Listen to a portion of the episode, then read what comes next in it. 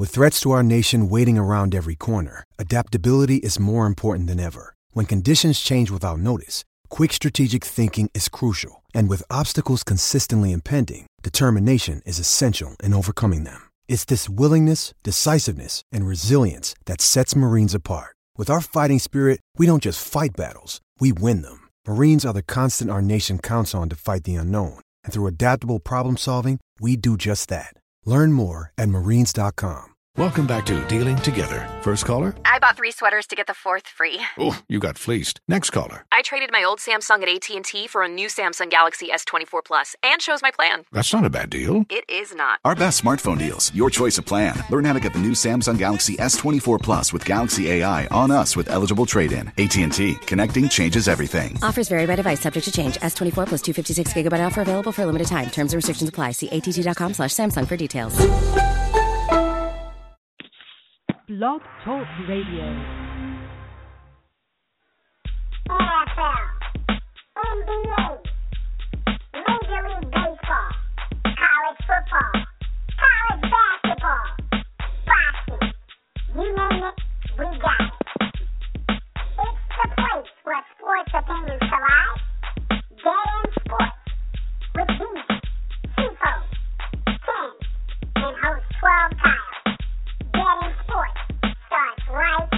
Now.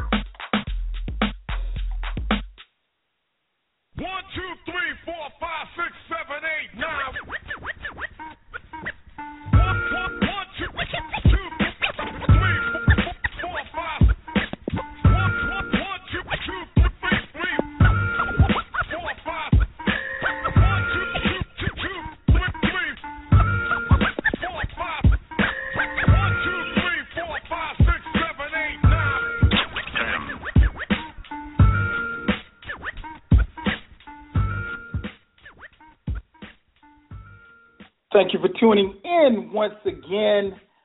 It is time for the best two hours of your sports week. You're locked in for another episode of the place where sports opinions collide. Welcome to another edition of Dead End Sports. I'm your host, 12 Kyle. The phone number to call in, area code 646 478 0356.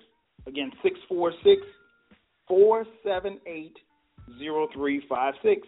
Uh, this is an interactive show. We ask that you not just listen to the show, but you can actually be a part of the show.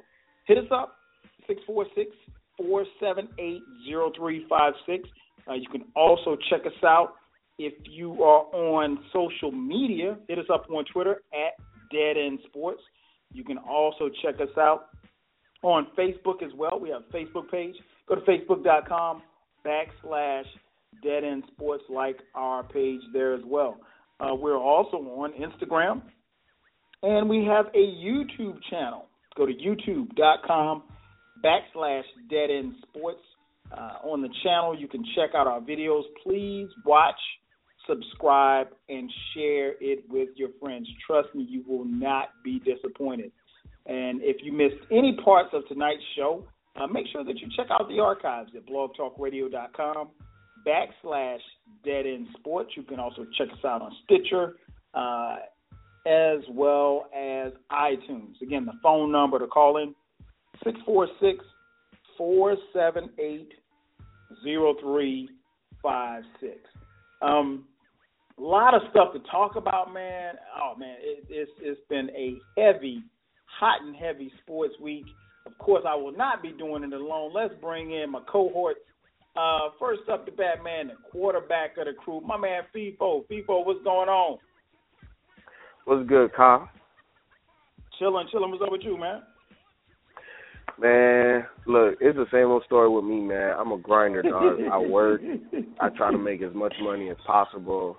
I try to live life to the fullest as possible, man. So I'm over here just chilling, man, after a long ass day at work. No doubt. I totally understand, bro. I'm the same way. Same way. Oh man. Next up the Batman, the captain of the crew. My man Ken. Ken, what's going on? Hey, what's what's going on, fellas? Chilling, chilling. What's up with you? Uh, nothing, man. Nothing. Uh, you know, just getting ready for you know, tomorrow's show, uh, the the fantasy football uh, recap, and then a look ahead, and and trying to put these damn kids to bed, man. hey, I know that feeling all too well as well. oh man, the phone number to call in six four six four seven eight zero three five six. Uh, our boy Beezy430 will be on in just a few, and we'll bring him on as soon as he hops on the line. Um, as I mentioned at the top, man, a lot of stuff to talk about. Uh, of course, the NFL is hot and heavy. Uh, we're gonna get into that talk in in a minute. Um, but we actually got to kind of start the show off, man, on a somber note, man. Uh, in an NBA legend, Pro Basketball Hall of Famer Moses Malone passed away this past Sunday at the tender age of 60 years old. Um, as a shock to most people, uh, Moses Malone, from what I understand, was in uh, Springfield this past weekend for the uh, uh, Hall of Fame induction ceremonies. Was the you know picture of health from what people described. Uh, had hung out, you know, that day or whatever, went back to his hotel and died, passed away in his sleep uh, due to a heart attack. Um, everybody knows Moses Malone, the legend, man. Just want to get you guys' thoughts. I'll start first with you people, man. Uh, any, any thoughts on the legend Moses Malone uh, going home to glory?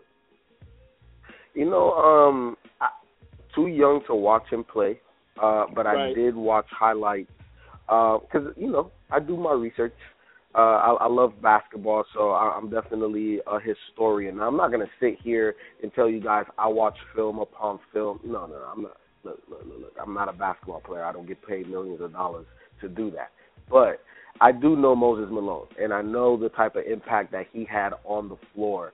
Um, and then for him to play with the likes of a Dr. J, I think that that was dope. You know, like he was part of you know one of those super teams back in the in the 70s mm-hmm. and 80s. You know what I'm saying? So that I I think that that's super dope. Um, you know, people complaining now about super teams. It's it's always been about super teams, and those are the teams that win championships. Talent wins. And um, Moses Malone, man, was just an amazing basketball player. Controlled defense, offense, jump shot, rebounding, intimidator. Um, you know, every intangible that you would want out of a big man that a lot of big men lack today. Um, you know, mm-hmm. and, and I think he's one of those few players that you can plug and play any era any era. It it don't matter, man. It don't matter. He has skills that transcend uh, uh time and decades and all of that. Um, you know, so uh, unfortunately, everybody has to go at some point in time. Um, right. You know, but uh, it, it's sad. It's sad. It's definitely sad. But if you're gonna go anyway, you know, in your sleep is probably the best way. You know, hopefully he didn't feel any pain and he's in a better space now. You know, hopefully he went no up there. Doubt. No doubt, no doubt. Ken, what about you, man? Uh, thoughts on the great big man Moses Malone uh, passing away? You know, I think the interest, interesting thing about Moses Malone is is the fact that I saw him, you know, towards the tail end of his career. You know, in, in the '90s, you know, the early '90s. Um, you know, I didn't get a chance to see him in his in his you know full greatness on a level to where I understood it because you know it, it was the early '80s, man, when when he was out there really kind of you know dominating and all. But you know, just like, like people said, just doing your research and just looking at the numbers he put up, and you know, 34 and and what 15 or something like that. I mean, you know, at one point in his career, he was a three-time MVP. You know, the the guy was you know a, a baller. He he was a beast. He was definitely one of the the, the premier big men uh, in the NBA, and mm-hmm. you know I, I I think that you know I, I think it's kind of funny, man, because you look at Dr. J, you look at Moses Malone, and, and here are guys that you know they got a chip, you know, and and you know for the most part that's good for their career, and and today we're kind of expecting people to get like eight rings and stuff like that right, to right, be right. defined as, as as great. But you know, with with with Moses, I don't even know if he really even had like an interior post games when I'm looking at the his score numbers and you know I'm looking at those numbers like man did he even like did you feed him in the post and just let him go to work or was it yes. really just yes yes. Okay okay. See because I didn't get a chance to like I said I didn't really see him play like that. I I saw him when he was on his way out. So, um, Okay. but you know, I've always heard people talk about him and just how dominating he was, and you know, most people, you know, if if you know Moses Malone, you know he was one of the first, the first actually to come out of high school to go straight to the pros, and he was smarter than people gave him credit for because they tried to play him because they thought he was stupid based on the way that he Mhm. talked. You know, Right. and and this is just all stuff that just over time you just read and pick up, and it was just amazing to me just to see how people, you know, tried to manipulate him and, and play him and judge him based on just, you know, just the way he carried himself and how he, you know, he, you know his persona and everything like that. But all in all, man, I think 60 is a very very young age uh, for him to go out, um, and I wish he would have lived longer. But you know, he gave us some some great moments, and uh, you know, he'll always be remembered. Oh, no doubt, no doubt, man. I, I echo what you and both you and Feefo said. Um, I, I was able to see Moses in his prime um, because this was when Moses was in his prime. That's when I really first started watching basketball. Um, so this was like the late '70s, early '80s. I was just, and at this point, in this particular time, basketball was even. It wasn't even on TV. Like if basketball, most games were like ta during the week were tape delayed. You got a game on Sunday on CBS or what have you. Um, but yeah, that 76ers squad, man, that he had with uh, uh, Dr. J, they won the uh, title in '82. Um, like you said, Ken, 12-time All-Star, three-time MB, M- NBA MVP.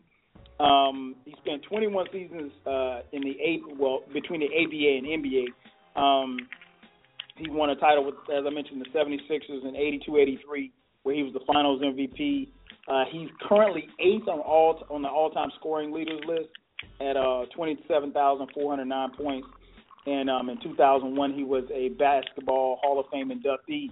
Um, like I said, I saw him, and he. If I guess the best way I could describe Moses, man, was if, Ken. If you talk about post moves, like there might be if you if there was a Mount Rushmore of post moves, Moses Malone is on the Mount Rushmore of post post moves.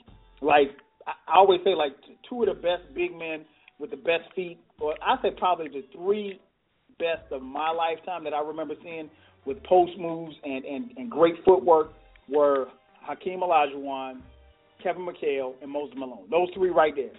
That I, though you could put those three, I, I I put those three against anybody in NBA history as far as big men who could maneuver in the post, man. But Moses was a he was a beast, man. He was, um, and from what I understand, what I always heard was that he's an all around great guy.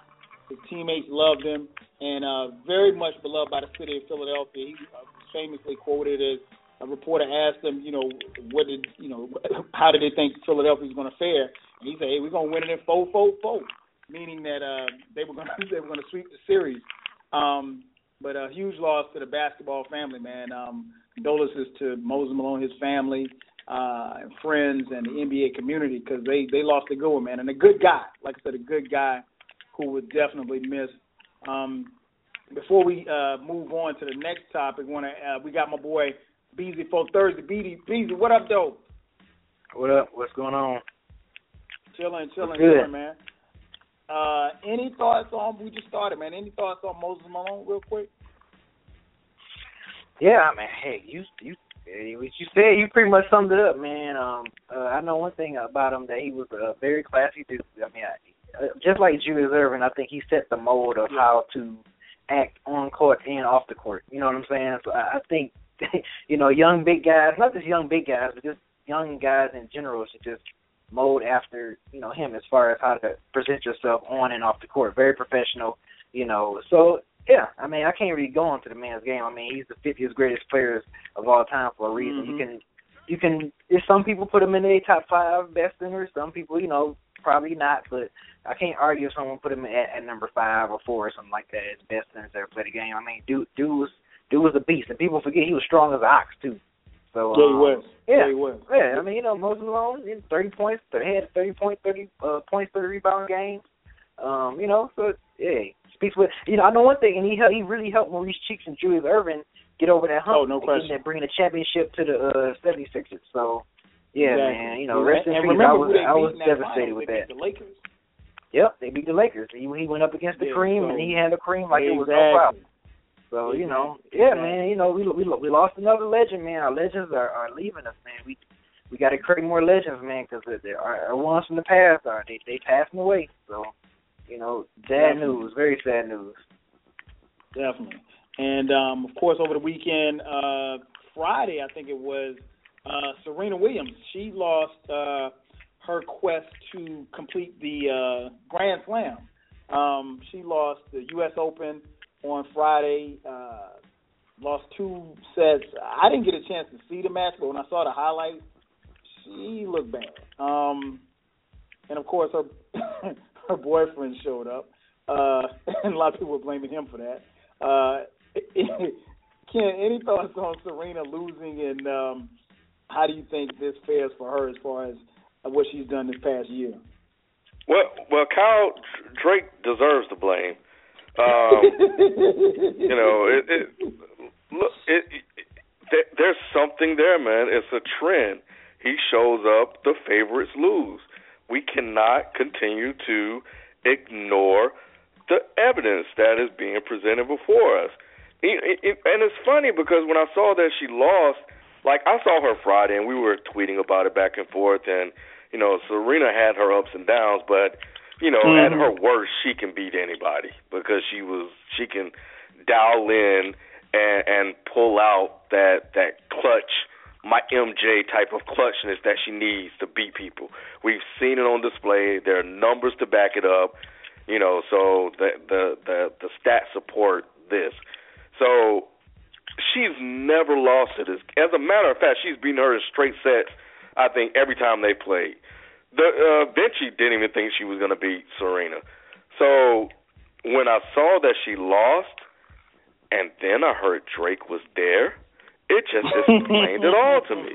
It just made so much sense to me. Now, you know, on a more serious note, just to kind of get into what I believe are some of the reasons why she just was not on her game is I really believe the match with Venus took a lot out of her emotionally. I think so too. Uh, yeah, and there was a video that you know I tweeted about. You know, I you know I tweeted to you guys where the next day, you know, when she was up there for practice, she didn't even want to be there. And she was very vocal about it and uh, and annoyed because they kept asking her about Venus and Venus over and over again, and it, it just wore her down. Um, you know, and and that was a tough matchup. We all watched it, and and Venus put the things on her in in the second quarter. You know, second second uh, second set. Yeah, so it Mm-hmm. came down to and and it took everything that's that Serena had just to beat her because Venus was playing great, Right. and and. Serena had to really like really just get some uh, lucky breaks and you know just really dive down. Like she was playing. If you saw it, Serena was playing her hardest because that was the last person that was realistically in her way. And then the other thing, and I think, and then I'll wrap it up, is I think that once the game was delayed, I think that that, that also threw her off her routine as well. Yeah, yeah. Because then she had to play at 11 or whenever the, you know, she had to play after the match, but it was scheduled for 11, and she was just off off rhythm. And then all of a sudden, now you got another day to be subjective to questions about Venus over and over again, and the Grand Slam and all this other stuff, and you know, it, it it just happened. Friday when she played against uh Bethanie uh Mattek-Sands, she was terrible then. But she just, Yeah. you know, Ma- Mattek-Sands just made the mistake of of talking shit. And as soon as she talked Yeah, shit, she it was a wrap. She she yeah, she woke the dragon and she lost. And then uh and then you know, she took out Madison Keys. Uh she made quick work of her even though she was a tough opponent. But Venus, man, Venus was Venus was the one, and I think it got her. And it's unfortunate, man, because I really, really wanted to see it. But you know, the thing I like about Serena is that she didn't need this, and that for her, she's branded her own slam the Serena Slam. Like to me, like you know you the shit when you just you create your own slams and brand them Right. yourself. And be like, yo, that's the one that matters to me. This other stuff you guys having, that's y'all y'all thing. But let somebody do what what I did, you know. And so, um, yeah, it's unfortunate, but I think that she'll be motivated to come right back and light some asses up. But we'll see. No doubt, no doubt. What about you, people? Any thoughts on Serena uh, going down this past Friday? You know what? Uh, Ken's on to something, man. Um, Drake. see, look, look, man. This is the problem with Drake. and, and, and you can hate if you want to hate, or you can just hop on the bandwagon like so many other people have. But Drake is so great that whenever he is in the presence of other greatness, their greatness is dimmed by him. That's what happened. When Drake appears, he hey, is you know, so great. I, I like that analogy. I, li- I like that analogy. You know what I'm saying? Like like like you just you can't be great because Drake is in the building. Drake has to be the greatest. So, you know, since he was in the building, Serena just didn't have it. Or maybe Drake beat that shit up that night and she was just worn out. Maybe she you out. know what, Drake had her maybe Drake just had her, you know, climbing the walls the night before and Yep. she was like, Yeah, don't worry, I got it. Got out there on that court and didn't have nothing. Maybe that's what happened. I don't know what happened. I didn't watch the match, but when I heard that she lost, I was like, "What?" I, I was shocked. I was shocked because I haven't watched every Serena match. You know, I'm not a tennis person like that, but you do Right. have to witness greatness. Just like I watch Exactly. Tiger, because and I, I don't. I'm not. Trust me, I am not a golfer at all. People talking about it, I have to witness it. So, you know, uh, obviously Serena was dominating pretty much everybody she was playing. So when I heard that she lost, I said, "What the hell?" Then I see Instagram or you know people talking about it and stuff like that, and it's just like, wow, okay, Drake was there, she lost. That that that that must be a coincidence. So I'm I'm I'm 100 percent with Ken, man. Um, I blame Drake. what, any thoughts from you, B? Uh, yeah, just like I think you know, just like you, Kyle. I didn't get. I was I was at work while the match was going on. Yeah, so, we all were at you know, work thank- at the time. yeah, thanks, thanks, thanks to the the good grace of Twitter, I you know found out that way, and you know, and I was just like, what? I, I mean, I was devastated too. Like, man, because I really wanted her to get that calendar slam, even though she did win all four of them, you know, in a row, you know, already. But I just really wanted her to get that calendar slam. It was like I was, I was, man, I was cheering like a cheerleader, hoping she'd get that uh, calendar slam. But you know, uh, I, I the Drake thing, I saw it come. I saw that coming miles away. I saw it before she even lost. I said, man, if Serena lose, having to lose a match before this, you know, if she don't win this U.S. Open, I said it to myself. I said Drake, the Drake blame is going to be all over Twitter, and lo and behold, I said that, and I and I just saw the blame all around, and then I tweeted. I was like, Right. of course, people the internet gonna blame uh, Drake if Serena lost. I saw it coming a mile away. So, I mean, that didn't surprise me. That's the internet for you. Yeah, that it, it's crazy, man. I, one of my homegirls, uh, shout out to Shelly Shell. She she actually went to the match, and she texted me. She said, "Yo, Drake is here," and I said, "Where?" She was like, "At the U.S. Open." I said, "Why?" She was like, "Well, you know, that's his girlfriend." I said, "But Drake is bad luck," and I and I just that's all I said. I said, "Well, he's bad luck." And then she texted me like a half hour later. She was like, "Yo, Serena's getting her ass kicked," and I was like, Mm. "Man, that damn Drake." oh man. Um, but uh, Drake, if you listen, I hope you show up at every Cowboys game with Cowboys gear on, so you can bring some of your good luck to them. Let them lose every game. Uh, phone number to call in six four six four seven eight zero three five six. We are back. We are Dead End Sports, the place where sports opinions collide. Uh, we're gonna get to some football talk in just a second, but before we do that, hey man, the sweet science of boxing. Uh, Money Mayweather.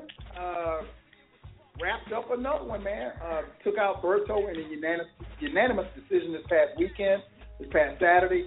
Uh, personally, I don't know anybody who ordered the fight. Um, I heard that you know Floyd was Floyd, and he did what he does, and he's now at 49 and 0. Uh, Floyd obviously said that he is retiring uh, after this fight, and this is it for him. Uh, he's still fulfilled his contractual agreement, so um, Floyd says he's done. Uh, Beezy, do you believe him? Nope, I don't believe it. don't believe it one bit. Um, yeah, I, I refuse to believe that Floyd is going to finish his career with a a dud like that. Like with a you know someone like Andre Berto. I mean, really. And then plus, you know, I said before, you know, MGM, of course, the home of Floyd Mayweather. He's been boxing there for like the last 15 years. He's boxing nowhere else. The MGM is building a you know an improved arena. You know, Come on Mhm. now. What better way what better way to be the first fight at the new and improved MGM Arena, number fifty, to beat the record? You know what I'm saying? Like I, I, it's it's it's too much money. I'm pretty sure he he ain't gonna want to turn down. for for that to happen. So yeah, you know, fight. I don't even know who to fight. I mean, I don't know. I guess the Floyd Mayweather would probably be the. I mean, the Manny Pacquiao would probably be a um, you know, another money grabber. I don't see the no point in fighting him. Him fighting him again. Right. Keith Thurman, he's too one dimensional. I mean, you can say fight him because he's undefeated as well, but I don't know. I mean, just that fight just proved that just Floyd Mayweather is just a lot of these boxers are just not on his level. Like you, you know, their record look good and everything, and they fight good when they fight everybody else. But when they fight Mayweather, Mayweather takes you out of your com- comfortable zone, man. It's just he's, he's the dude is the, the best pound for pound for a reason. The uh, number one pound for pound for a reason, man. So it's just like it's, I don't know. It's like in a way I want him to stay retired because at this point there's no one else on his level that can give him a challenge. But you know he's not going to let that 49 and 0, you know, tie with Rocky Marciano be there. Right. He wants to be best. So him, he want to he want to have that 50 and 0 and retire that way in the new MGM arena. You know what I'm saying? Come on now, what what better way to do it that way in a new arena that that you pretty much made the home of? You know what I'm saying? So, no, I don't think this is. I don't think this is uh just this final fight, man. The money, the money gonna be talking to him good. The money is gonna definitely be talking to him, and he's gonna take that 50, go for that 50 and oh. 0. What about you, Feefo? Uh, have we seen the last of Floyd Mayweather in the square circle? Nah, man, I'm with B, man. Um, I, I just I don't see how you can end it at 49 and 0. I just I, I don't see that. If you're a competitor, you call yourself the greatest, then you have to have the best record, and you're only tied for the best. So I just I don't see that happening. And then again, you know, I, I agree 100% with B. Um, I don't I don't know how you let Berto be, you know, the the the the, the record tying one. Like, and, and then I didn't watch the fight because I was not gonna pay for it because I already knew what Yeah, was gonna either. happen. Because it because it just happened. Like you cannot beat Mayweather. You all you could ask for is for the other fighter to try their best. And but here's the one thing I did notice. Floyd got hit though, because he because that right eye had a little swell on, on, the top of it. So to me, I think Mayweather is definitely starting to show his age. He, he's not the same guy, but he is so advanced. You know, he has not taken any punishment his whole life that now he's still a cut above everybody else he fights.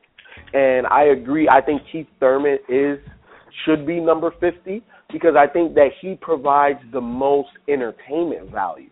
You know what I'm saying? Like I, I don't know no other fighter right now that should go at Mayweather. You know because Maybe Danny Garcia, but Mayweather. I, I just yeah, I mean, See, that, but see, you know what? You know the problem with Danny Garcia?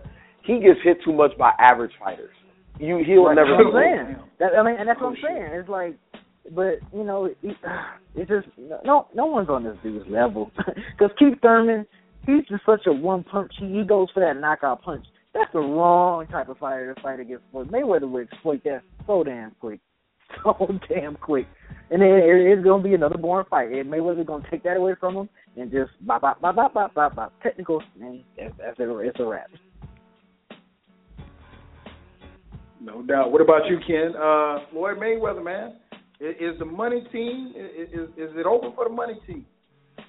Um, nah, he he's I, I'm with them. He's competitive.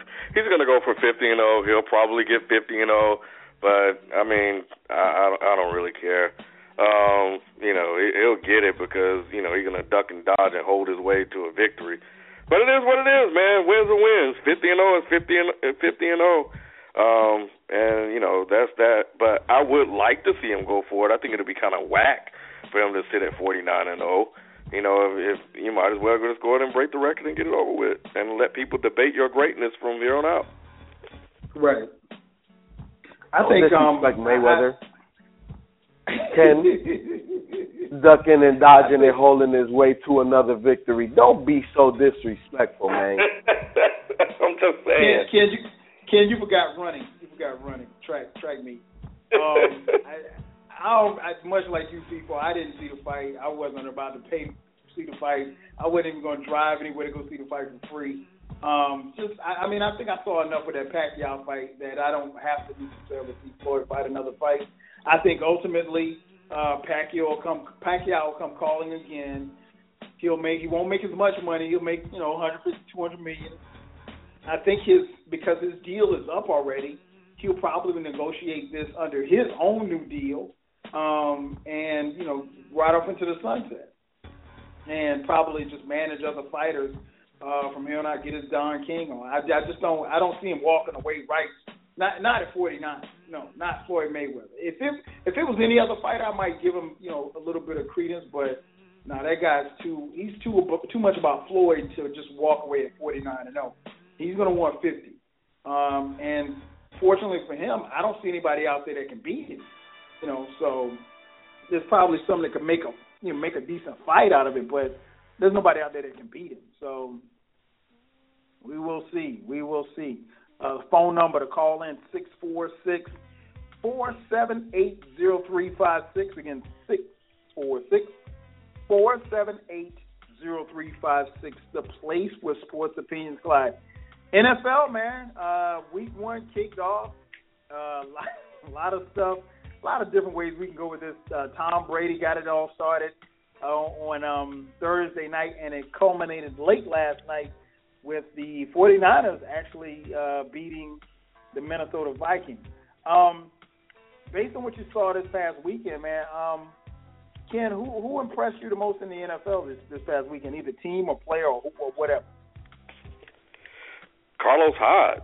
Um, you know, he, he he stood out to me the most, and I don't know if it was because Minnesota was just, uh, you know, if they're that bad on on defense or not, but I that guy was quick, and he, you know, I I've always when I when I looked at and, and remember Carlos Hyde, he was always a guy that that ran, ran with with um with speed, but I didn't see him being Mhm. actually that fast. You know, he's always just ran with with power. Last night, he ran with power. He ha- he was elusive, and he he was able to just cut on a dime. Like he just see a hole, and he was gone, and he would just just jet right through it. And I was highly highly impressed with him because I did not see that coming at all, and we didn't get a really we really didn't get a chance to see it. Um, you know, last year because Frank Gore was there. Um, Colin Kaepernick still can't throw. Um, a lot hasn't changed there, but Right, uh, but yeah, right. Car- yeah, Car- Carlos Hyde, man, Carlos Hyde. You know, it, it, it's just week one. I don't mean to overreact or anything like that, but um, he he looked really really good. He's a guy I'm watching him for the rest of the year. Okay, okay. What about you, Feefo? Uh, who impressed you this past weekend in the NFL? Ken took my guy, man. Okay. Ken took my guy. Carlos? It's cool because yeah, no, he jumped out. I, I I watched a lot of football this weekend, and he is the one thing that just jumped off the screen every time he touched the ball, and that was that. It was crazy because he reminded me a lot of Frank Gore, but different. He has a second gear that is so it pops off the screen so crazy that he's able to control his speed, his balance, and his agility so so masterfully. Because there was a couple of runs that he just was right next to somebody, and he was like, "Okay, time to go." Boom. And it was just like, whoa, he got he gets to the second level. And you know, there's some guys that are just fast or quick, but they don't have power when when, when they lower that shoulder into you. Kind of like, you know, they're exposed as small, but with that type of speed, you could, you know, he could generate some power. But no, Carlos Hyde, it, it, he's hitting dudes damn near like Marshawn be hitting dudes. Because there, there was a couple plays last night, he lowered his head, and I'm like, yo, you lucky you went that low. And then that spin move for the touchdown on the re- Yo, when he yeah. reversed the field. yeah, yeah. Hey, that that's vision. That is agility. That is anticipation, quickness. Yo, he he he had everything on display. And I'll tell you this. I was making fun of Mr. Tomsula's name. I, I'm not going to do that anymore.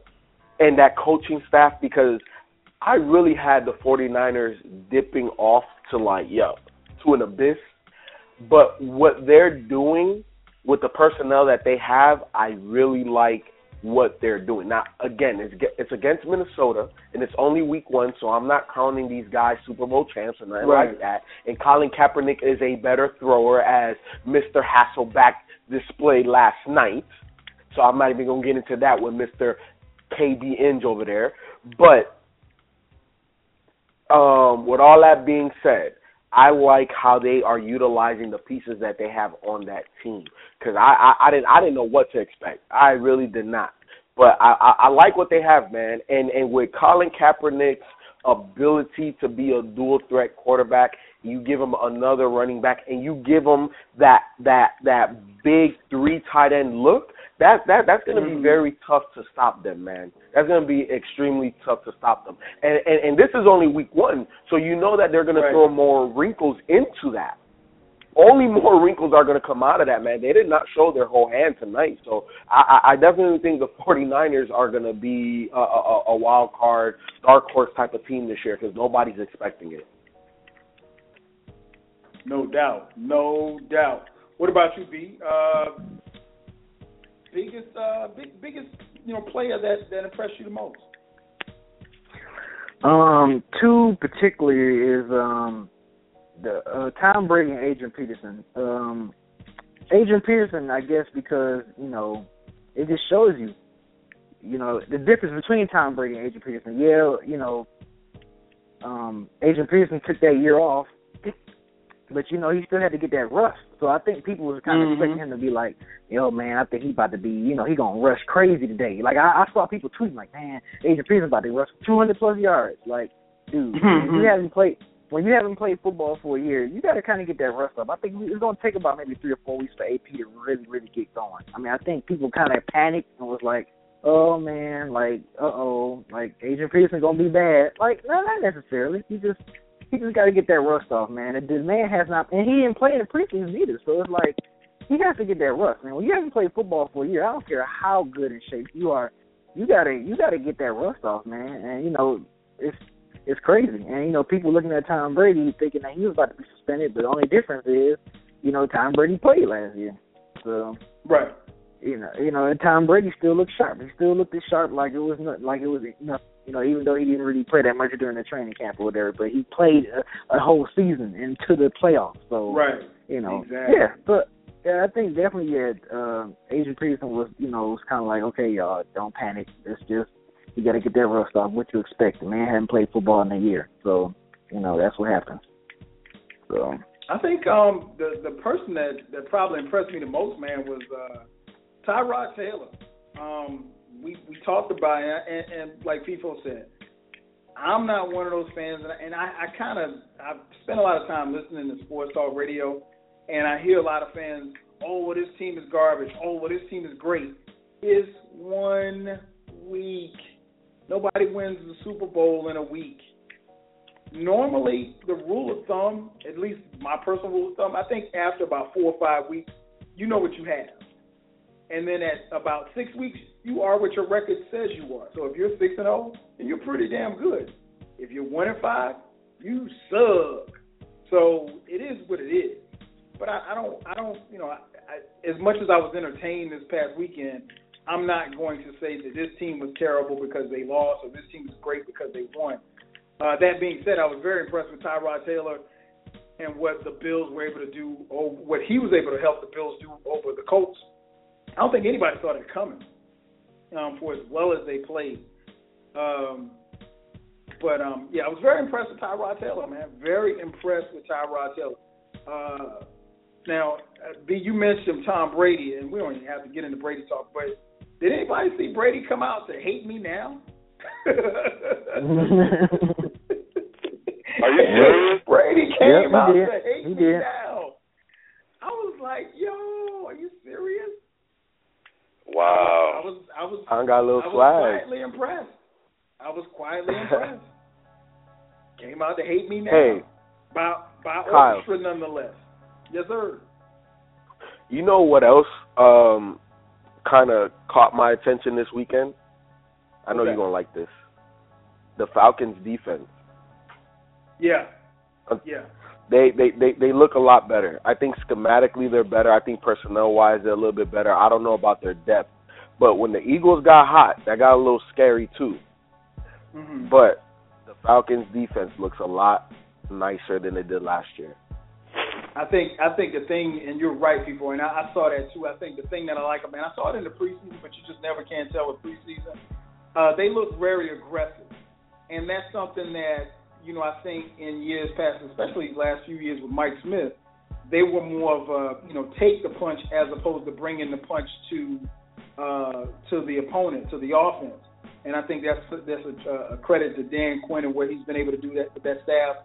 Of course, you know he's he's come over from Seattle. He was the defensive coordinator of the Legion of Boom. So while he doesn't have Richard Sherman and you know Kam Chancellor and those boys on the Falcons defense, he has brought that attitude. And I saw guys, and Jon Gruden kind of made a point out uh, last night during the telecast.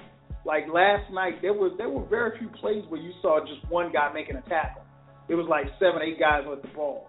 And I think when defenses go to the ball like that, I think it helps. You know, now, like you said, people, Philly got hot last night, and Sam Bradford, to his credit, you know, stayed healthy throughout the whole game, and uh, and almost rallied the troops. But um, you know, I think Falcons are, are, are a lot better, at least thus far. They look a lot better than they did last year. Um, on the flip side, man, uh, People, who, who was disappointing for you? Who who kind of let you down this weekend in the NFL? Hmm. Hmm. Who let me down? Um. Who who who who got um. Who let me down? Um. I don't know. Come back to me. Okay. Uh, what about you, B? Who, who who let you down this past weekend in the NFL? Um, I think it's a pretty obvious question. Um, I think, I mean, I, yeah, I think it's. I I don't even know why you need to. But you know what? Though, Because- okay, to stay away from Detroit, I think who let me down a little bit. I guess kind of let me down, but then they, I was kind of surprised how good their defense was with Andrew Luck. Um, right. I guess you know, especially how me and Feefo was just gloating and going crazy over Andrew Luck and then him to look pretty average against the Buffalo Bills. You know, and then I remember I was saying, yeah, I know, I know, but still, I was. I mean, it just made me think like, are, is the Buffalo defense really for real? You know what I'm saying? Like, it, it made me question myself. But I think the Buffalo defense might be for real if they made, you know, made him look like that. But you know, we like you said, week one, but still, man, I, I, that that took me by surprise to see that display of you know great defense by the Buffalo Bills, and maybe that's you know that's you know that Rex Ryan effect that he always has. So yeah, it was it, that was I guess that was a disappointment. You know, of course, yeah, Lions of course led my disappointment because I was going crazy in the first half, and then you let a team score 33, 35 straight points on you. Um, not straight points, but 30, 30 straight points. I mean, 33 somewhat straight points. So they scored no touchdown in between that in that second half, and that was about it. That was the last time they scored. But yeah, of course, Detroit disappointed me. But um, yeah, I'll just have to go outside. I would say um, and let me see, yeah, him, yeah, uh, yeah, uh, Andrew Yeah. Luck, I agree. Buffalo. I agree. Uh, they luck luck disappointed me. I, I expected more, partially because he's my fantasy quarterback, but um, yeah, I, I, I expected more. Um, Ken, what about you, man? Who disappointed you this past weekend? Jameis Winston, man. Uh, Ooh. yeah, he he he really let me down. Like I I don't I mean I expect him to um you know learn as he go, but you know and a lot of what happened outside of the two turnovers that led to, to I think two two touchdowns. Um, you know those those were bad, but you kind of expect that. So you know I mean it, it it's not gonna. Uh, you know I kind of expect that from from him, but you know, just overall, man, I just he just he didn't look good. And I think when I look at that that whole team, when I evaluate that game, man, the the Bucks, Lovie Smith don't look good. Um Ken Wizen he had a, a plan. He put Mariota in a position to succeed and Mm-hmm. and he took advantage of Mariota's strengths. And Lovie Smith, from what I saw, didn't do the same. That line couldn't protect him. you know, naturally he, he you know, he kind of got quick feet and and panicked and and threw some throws that he shouldn't have shouldn't have thrown and you know, the defense was, was didn't look didn't look great, man, but overall, Jameis didn't get them off on the right track. You know, you throw a pick six your first throw and First, you know, you're already down 14 points. Now, to his credit, you know, he did, you know, drive them down and score, but I think even on one play he got lucky that it it didn't get picked off. But um Right. you know, right. he he didn't look good, but that whole team didn't look good. And I think that contributed to uh, Jameis Winston's performance. But he kept coming, though. He kept coming. But let me tell you something. You can make those mistakes in college. You cannot Mhm. make those mistakes in the NFL because you are not coming back. Period. Unless, you know, he was playing against the Giants. Or Detroit. Sorry, B. Sorry, B. yeah. You know, it, it, speaking of Giants, that's another person I'm disappointed. Eli Manning, man. I mean, that's just boneheaded, man. You tell your running back not to score. I mean, who does that? Um, and I'm I'm gonna run. And I said I wasn't gonna do this, but I'm gonna do it just because I'm a good sport. Before we jump to the phone lines, um, of course, there's the uh, fantasy football show tomorrow night. You can hear it right here on Blog Talk Radio at 9 p.m. with Ken and B. Um, in our fantasy league, man, we, I'm gonna read off the winners. Uh, Ken got a win. Uh, Magic Johnson got to win. Uh, the Great Sambinos got to win. Gimme the W got to win. And Kevin White, Miami got to win. Uh, and Beezy430 got to win over me. Um, that's all I'm gonna say. Yeah, don't don't don't you brush that off. Don't you brush that off. You know Hey, you know what? You know what's funny, B? I'm watching the game Yeah. last night, and I and I forgot that you had. I thought that you had already all your players had already played. So I'm like, yeah, I'm winning. And I look up, and my Falcons kicker is on B's team, and he's kicking field goals, having B B win. I was like, oh man, I'm about to get done in by the kicker. So yeah, I got done in by the kicker, man. And uh, and my man Feefo, man, Jesus, took one on the chin. 66 points for a league low. Yeah, man. Yeah, man. Twelve out of twelve, man. Hey, we will bounce back. I don't know how much y'all gonna cover the fantasy football results tomorrow on the show, but I just wanted to read off the winners, man. Since B got the win over me and Ken got a win, me and Feefo gonna bounce back next week, man. So uh, we got a, a couple of you know. My cloak, everybody your knows cloak what ain't to two do. twenty. What'd you say, B? Oh, nothing. Oh, okay. Uh, six four six four seven eight zero three five six. Let's jump to the phone lines. Let's go to the six man. Our boy Q. Q, what up? Yo, can you hear me? Everybody hear me? Yeah, we got Yeah, you. man. What's up with you? Uh, what's up? What's up? Oh man, let's just run through the week real quick. Andrew Luck. Yikes. That was that was horrendous. Um, you know, let's, let's talk about that for a second. Um, the Colts, man. I'm not gonna go full skip. I'm not gonna go full Stephen A. when it comes to Andrew Luck, who loves him, and I'm not gonna hate on him either. But I will be in the middle on this, and I will say that the Colts need to stop fucking around, man. They just they are going to get Andrew Luck killed because putting Frank Gore, who's like 34 years old, and putting 33 year old Andre Johnson is not going to do anything. It's going to prolong the inevitable ass beating that New England's going to put on them, or another a- AFC team with better corners or a better wide receiving core is going to put on them. It's it's simple. As good as he is, I don't care how great Andrew Luck is. He can only go so far with that talent at that age. How, how many times has Andrew Luck had a 100 yard rusher in his entire career in Indianapolis? One time. And that was like Boom Herron last year in one game versus like the Jaguars. I mean, like that's like that's absolutely horrendous. And then on Andrew Luck's part, you have to stop throwing picks.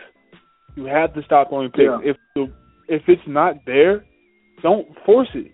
Because you give people like Skip Bayless and you give people like me the ammo to say that you're overrated. Because when you're constantly putting your team behind, I don't care how great the comeback was. You're the reason that they're behind in the first place.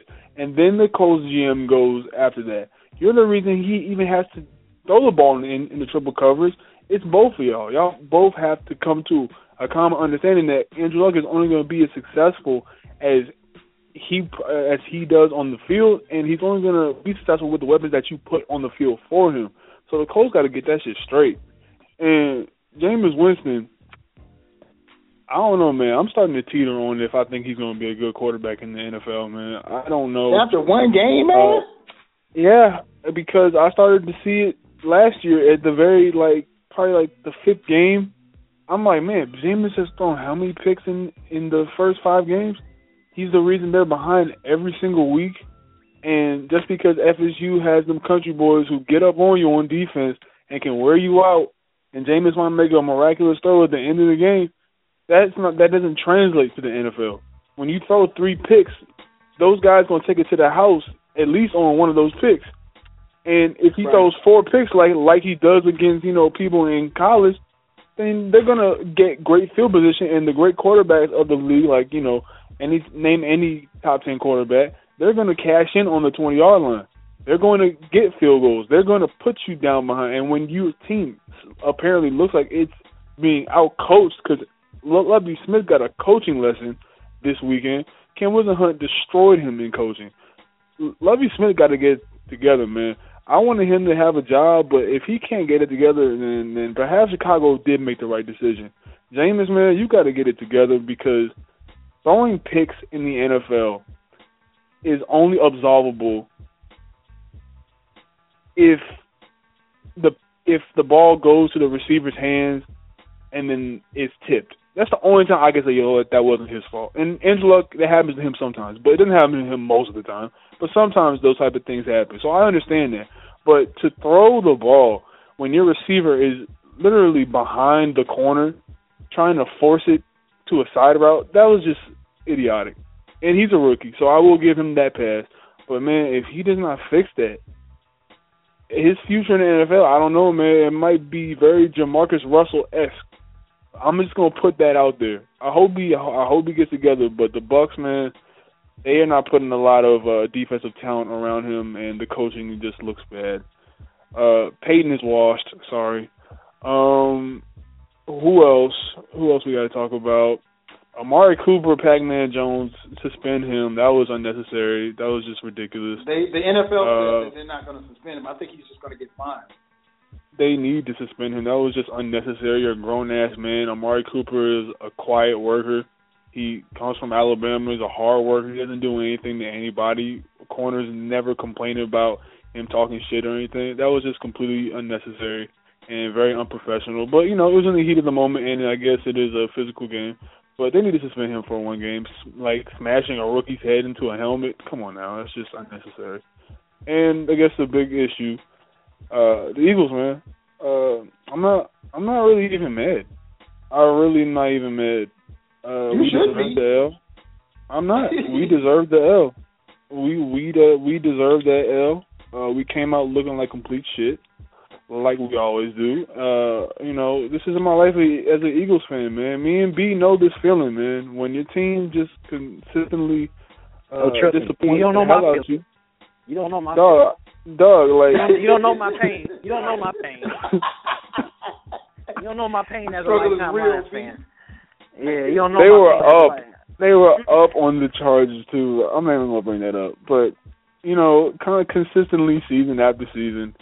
Um, you know, this is it is week one. You know what I'm saying? It is week one, but you know, just to break down the game very simply, uh, Chip Kelly has to stop being so stubborn. Uh, he has to understand that he has a he has two power backs and he has an all-purpose running back, and you cannot run draw plays as evidently shown on fourth and one by Seattle. You cannot run a draw play for a power back to give extra seconds for your I'm sorry, you can't give extra time for your uh, linebackers to, you know, make make a play on a on like a draw run. That's just not the thing that you do for power backs. If you were someone like a a, a Darren Sproles, that could work. But on third and one, fourth and one, you don't want to run a draw play for your power back. You have DeMarco Murray, you have Ryan Mathews. He went away from running it up the middle like he did in preseason. I didn't understand that whole uh I didn't understand that whole change. Uh Sam Bradford, you're throwing 52 passes and this is his first game since 2012 where he started.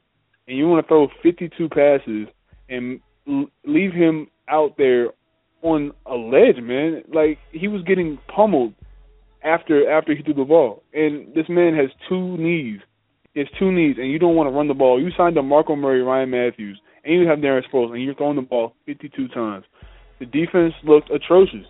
The defense looked atrocious in the secondary. I'm sorry, the secondary looked bad. Uh, Malcolm Oh, Jenkins had three picks. Matt, Matt Ryan should have had four picks. The Eagles should have won this game easily. But uh, I will give the Falcons all the credit in the world because Julio Jones was frying the living shit out of Byron Maxwell. This nigga deep fried the hell out of Ryan. Like it was like it was like toast. It was like he was serving toast all night. It was like you know, and thank God there aren't that many talented six four, two hundred eleven pound, four two speed receivers in the NFL like Julio Jones is, who's an absolute freak. And shame on anyone who doesn't put him in the top five wide receivers. Unlike Calvin, you know, I'm not gonna say about that. But you know, it's just like it's just a matter of the Eagles once again need to go back to the drawing board and stop outthinking themselves. They have the personnel to win games. Sam Bradford looked accurate as hell that second quarter. And Kyle, you saw it. We literally basically counting all those penalties, we went 120 yards. The Falcons could not stop the check down. The Falcons could not stop Sam Bradford in that in that, yeah, that, in that third that quarter. one drive where the, where Eagles went 80 yards. I've been and I, and I, I said that to somebody who was watching the game last night. I said I've never seen a drive where you go 80 yards and you have four holding penalties during the drive and you still score a touchdown. That rarely happens in the NFL or any, any Exactly. football level or any matter. So I'm not I'm not panicking because I saw the potential. I saw what they could game. do, but they one game. Yeah yeah, but they but they have to make adjustments, and I will give all the credit in the world because once I love Dan Quinn, and I think that if you're if you're an, an Atlanta supporter fan, there's this kid on the Atlanta defense, Desmond Trufant. That boy is the truth. I think that he's going to be Dan Quinn's Sherman. He's going to be his guy that he grooms up to being, you know, a top 15 cornerback in the in the league. I think he's the little brother of um, his name? Something other Trufant, the other one from Uh, Seattle. Marcus Trufant. So he, yeah, Marcus Trufant, baller. So I'm loving what I'm seeing from uh at least in that second quarter. I'm sorry, third quarter. I love what I saw from our front line. I love what I saw from our offense. But Chip Kelly cannot sign DeMarco Murray to run for 12 rushing yards in an entire game. Granted, two touchdowns, but at what cost? You're putting Sam Bradford in a position where one hit and that's it. That's all it takes. So I want to see a balance of maybe at most 35 throws a game, and then run the ball 24 times, 25 times, and we'll see what happens. So yeah, that's probably my my whole uh breakdown of of this week. And the Giants, that was just idiotic. I really wanted y'all to win, but uh apparently Eli, Eli apparently Eli didn't want to win. So you know it is no, what it is. No. I, I don't understand how you tell the running back not to score and then you throw the to, to not to stop the clock and then you throw the ball out of bounds to stop the clock. I mean, it's just crazy. That was just Hey, you should have let the clock run run down, man. It's just yeah, man, it's terrible. Idiotic, man. Hey, as always, man, thanks for calling in, Q. We definitely appreciate the love, brother. All right, man. I'll see y'all next week after another week of disappointment probably from the Eagles, but it's all good. Hey. All right. Uh, On number Q call six four six four seven eight zero three five six. Let's go back to the phone lines. Let's take it up to B more, my man AJ. AJ, what up, man? Uh, what's going on, fellas? What Tell us- tell us What's up with you? What's up with me? Man, I'm hurting right now, dog. yeah, man. We lost Uh, our Terrell star Suggs, and soul man. our Uh. T. Sizzle, former former defensive MVP, uh, done for the year with an Achille, uh, torn Achilles, man. How, how y'all feeling up there in the Charm City, man? the same leg, man. It ain't, it ain't, it ain't, it ain't feeling too good around here, man. I can't lie, we're a little worried. It might be, I mean, he might be down for good. No Suggs is over so. 30 years old.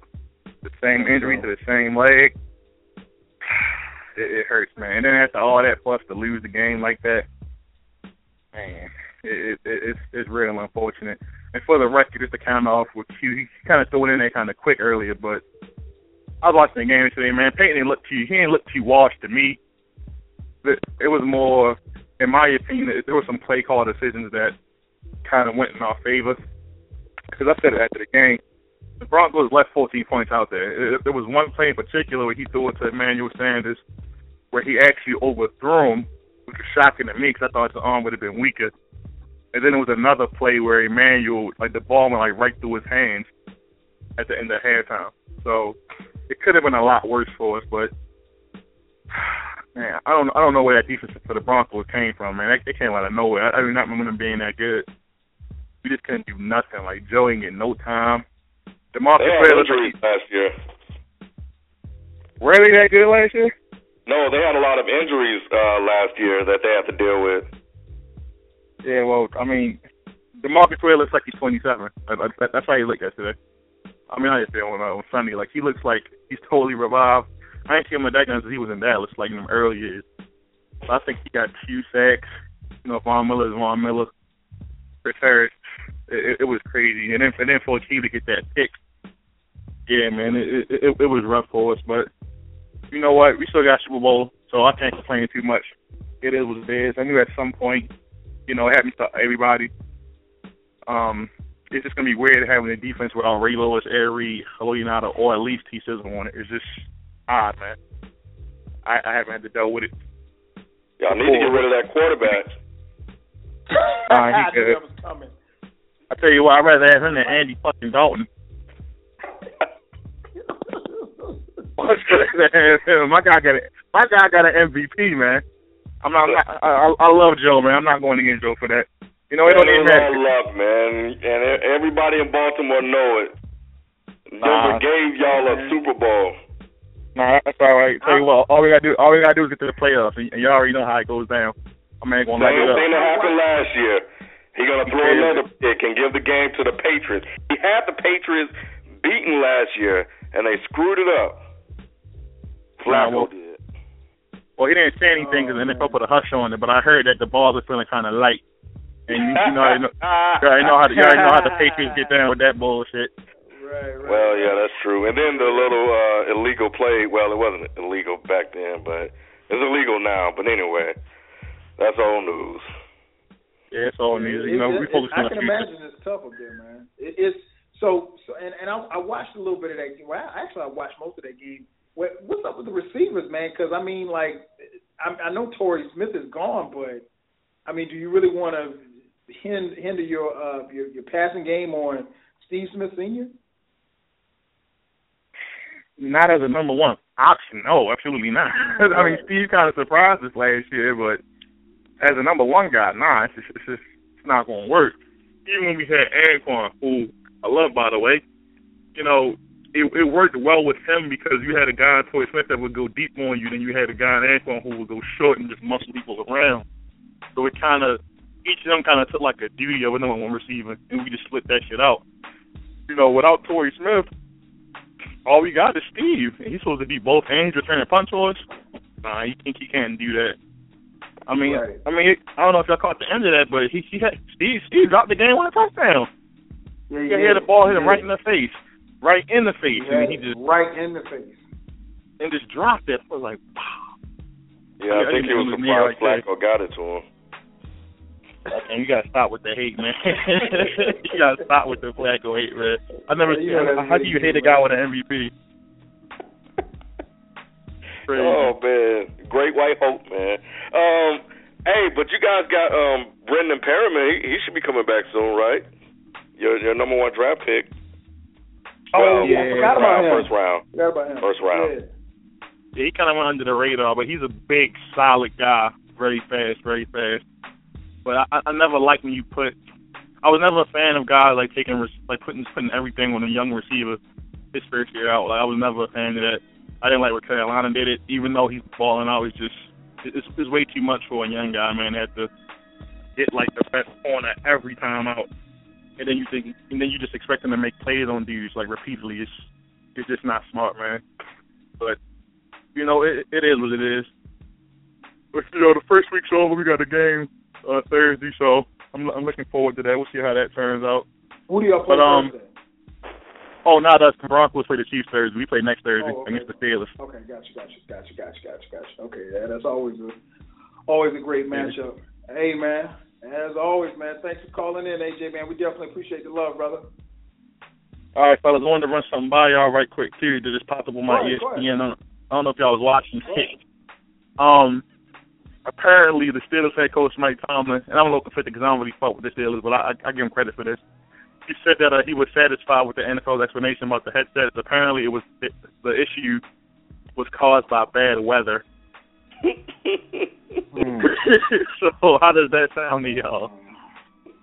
Suspect. I mean, like, I, I don't believe for a second that Tomlin even said that. As pissed off I as he was in that post game presser, I don't believe he said that. If if he said that, he said that because Mr. Rooney came down from the box and said, "Hey, Mike, you need to just kind of stand down on this." one. That's the only reason why I think he said that. Because I mean, I thought it I rained. thought shenanigans. Keep, keep keep in mind, it rained Thursday night in Foxborough. It didn't snow.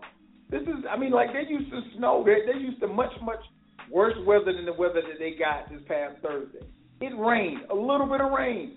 Come on, man. Come on, man. Headset gate all over again. now, I don't think. I mean, it's just. Headset gate. It's, I um I I think on, it's let me just unfortunate. add- Let me just add it Yeah. real quick, real quick. Yeah. Here, here's my frustration with New England. New England is a phenomenal team. They are a phenomenal franchise. They don't need this. I don't understand why you are why they're always in the mix with something, man.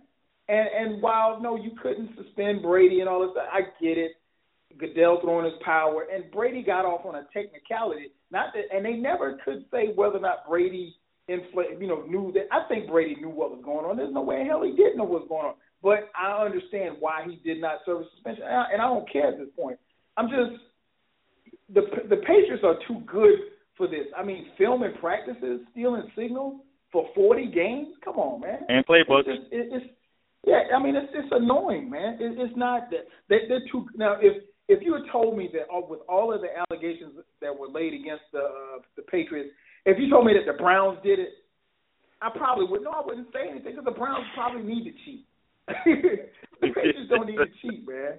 I'm sorry. Go ahead, kid. I just had to get that off, man. It's just they they they they they, they just annoy me. They they really do, and, and I just I'm I'm sick of it because they don't have to be like that. You know what? I would argue that they probably did need to cheat because if they didn't, they probably have the Super Bowls that they have. At least three of them. But anyway, that's a whole nother argument. Um, and that's some ifs, ifs, ands, or buts. But um, nevertheless, uh, real quick, I just think it's unfortunate that they do have this hanging over them because we really don't know how great they really are on their own accord. At least for people outside of New England, all y'all Brady, Right. you know, uh, nut Nut huggers, huggers. y'all y'all gonna love them regardless because y'all get in the rings and people in Boston, whatever, salute, enjoy it because you can't take them away. But nevertheless, back to Headsgate, head, whatever it's called, Headset Gate. um, it's unfortunate that it happened right after Brady was exonerated because I got to tell you, there's something about watching Brady run on the field and he's all pumped up. It kind of got me hyped, you know, just seeing that, you know, because there's something about that competitive spirit. It's contagious. And hearing what people say and talk about Brady, you know, you have to respect his competitive spirit and drive. You know, you see him go crazy when he scores touchdowns and this, that, and the other. Um, you know, I like that part of him. But it's unfortunate that this franchise are always caught up into in something that is putting this cloud over his mm-hmm. career and is giving people like me ammunition to come at Brady and question his greatness, even though Yeah. I can witness it on the field. But I have this thing hanging over me because I, you know. Well, anyway, so for this for this to happen, I'm with you, Kyle. I think that they said, "Look, man, we just came out of something. We don't need this." But I read Right. what um, Big Ben had to say, and you know, Tomlin is a man of high integrity. He's not gonna say something just for the sake of saying it. He meant what he said. You know, and um, and I think that Tomlin, being the type of man that he is, he said it. He put it out there, and he's putting it to rest. He's like, you know what? That didn't cause us the game. I was frustrated by it, but I was frustrated by a lot of things because the fact of the matter is my secondary freaking sucks. But then, you know, you add on this, add on the headset problems on top of that, it just stinks. And I think that, you know, for that to happen, for that to happen after everything that league went on, and for it to always happen while he, you know, according to him, while he always goes there, I think he just became, I think he just finally uh, blew his top and it just put it out there. But I think also Tomlin is the kind of guy where he's like, you know what, man, forget it. We played the game, we lost. There were reasons why we lost, and it has a lot to do with the player's performance more than the headset. Man, I'm moving on, man, and, and I'm gonna just put this to bed, and we're done. Let's not drag this on any further. I'll take what you guys say, and I'm gonna move forward.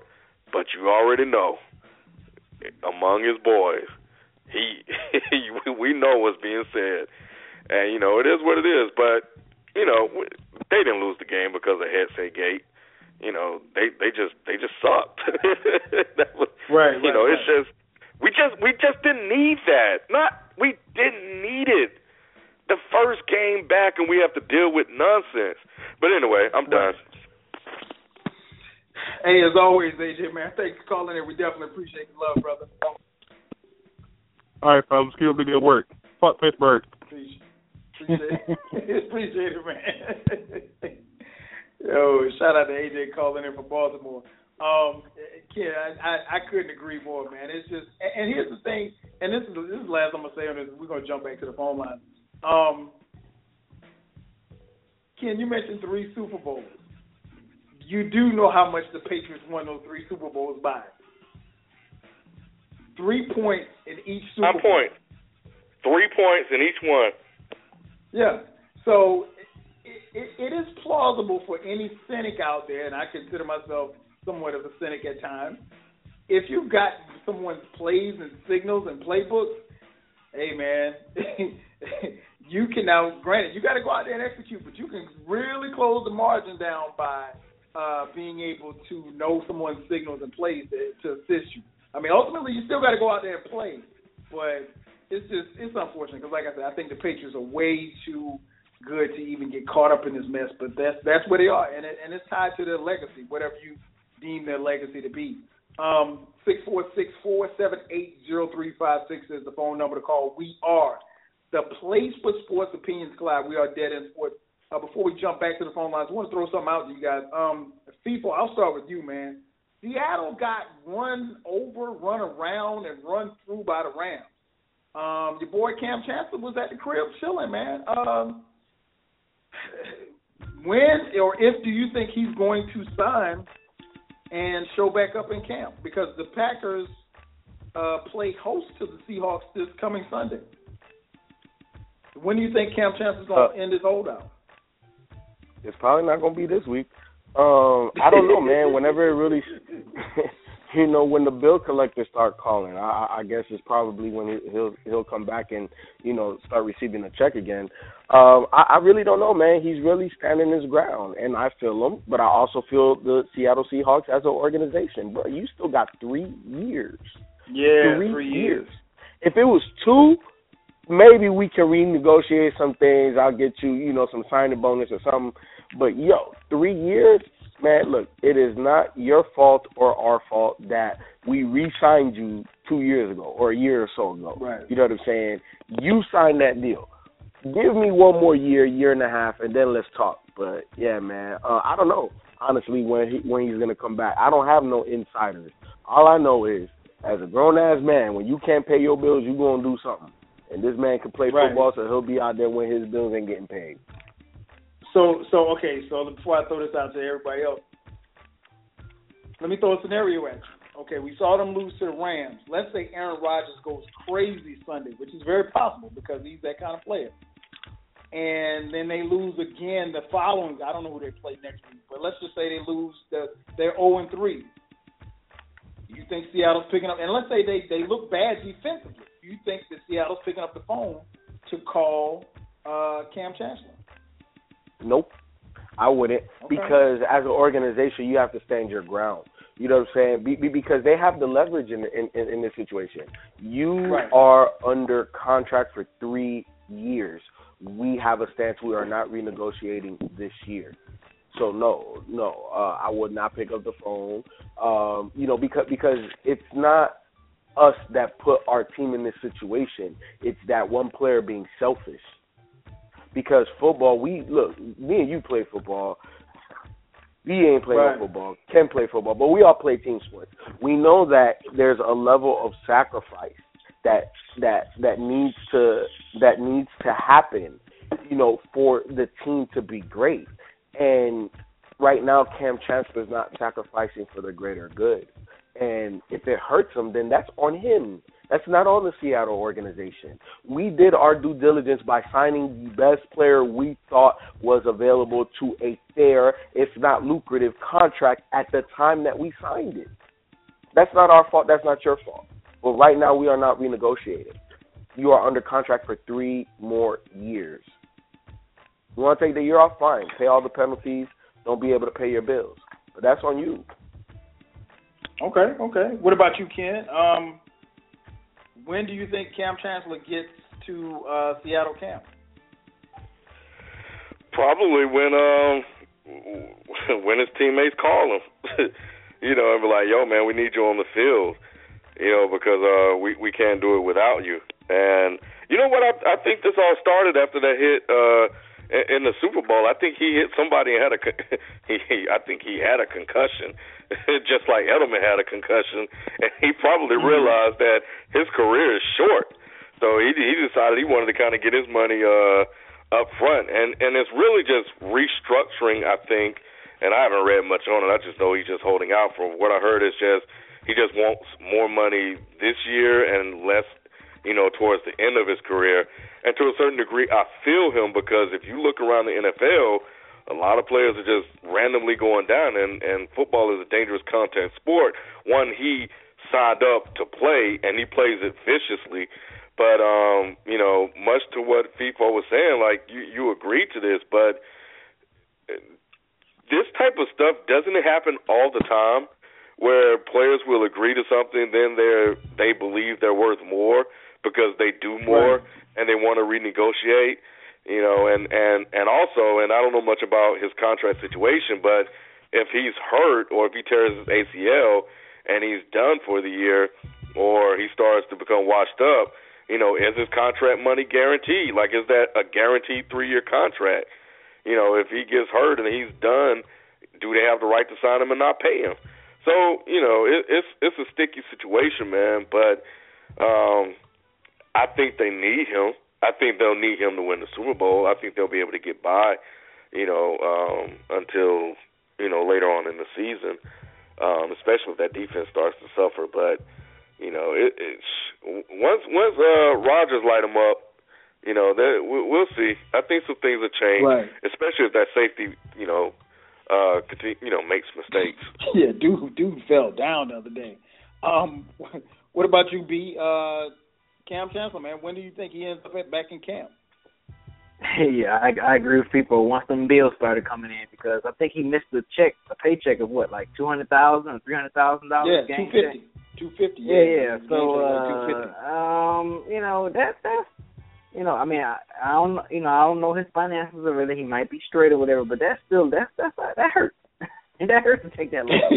so yeah, just just Yeah. like people said, man, I think I think if once some bills come up, he'd be like, hey, hey, hey, hey, hey, hey, uh, Seattle organization, let's let's work something out here. Now, you know, I got, and I don't know if he got any kids or not, or you know, hey, you know, family got to eat.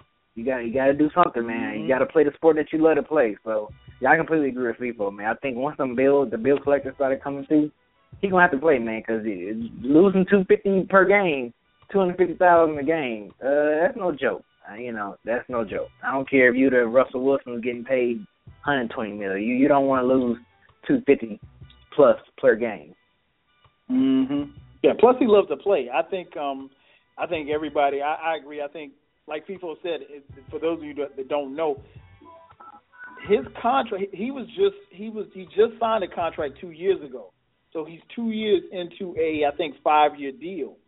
So he wants to renegotiate now, and most teams don't. They usually don't re- renegotiate.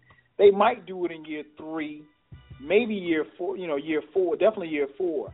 Um, but he has, like people said, he has no leverage. So uh, for as bad as they look without him, um, the, Seattle still had a chance to win that game, and they actually blew it on a dumb call by Pete Carroll again. Um, that's that's another story for another day. But um, I'm hopeful that he'll get back into camp sooner than later because they're going to need him, especially if they're going to make a run.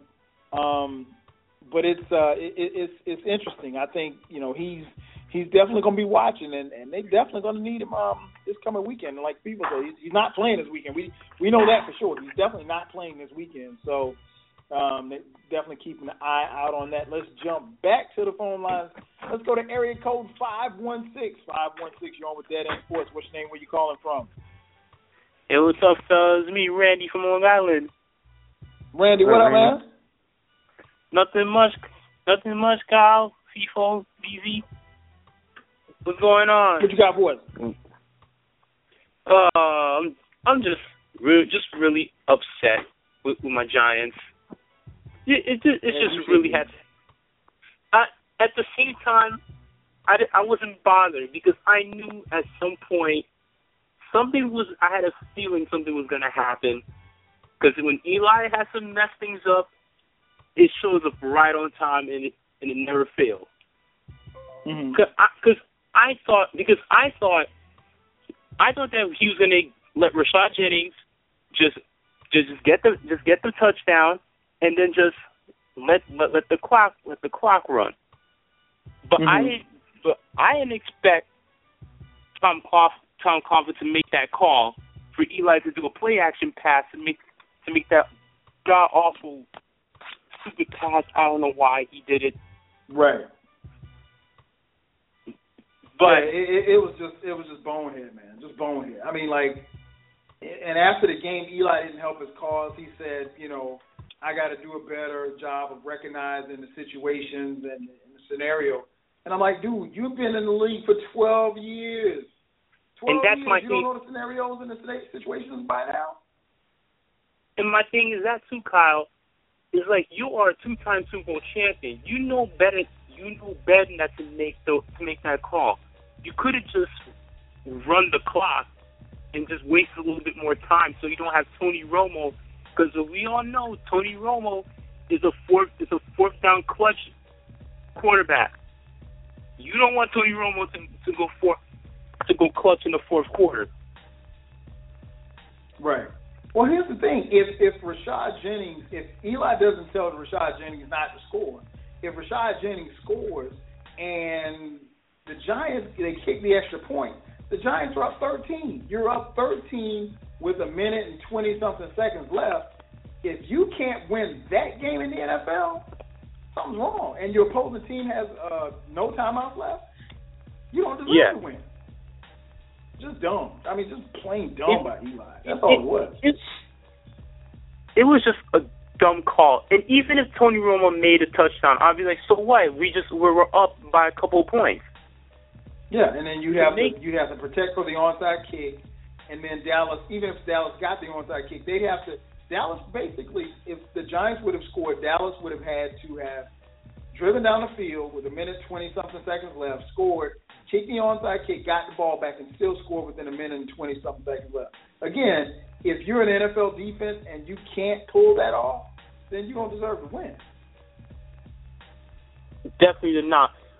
But the the I, what what I can say, but so I give credit to I give credit to the de, to my defense. My defense really picked it up because I'd expect the defense to be sus to be suspect in the beginning, but they really picked it picked it up.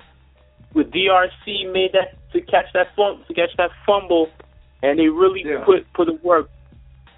But I, I don't know what happened. What happened? I don't know. In the fourth quarter, they just look look like deer in the headlights, w- w- w- having um Rand- Randle just run through them, and also had Jason Witten let did because if you see that they just let Jason Witten open for a touch for a touchdown yeah, right he, there. He was, he was right well, there you know that was a rookie, right? It, That was a rookie it- linebacker. Yeah, yeah, you're right, Ken. Yeah, that that's all you need to know. His, his dumb ass decided to go in the end zone and play defense instead of right at the line.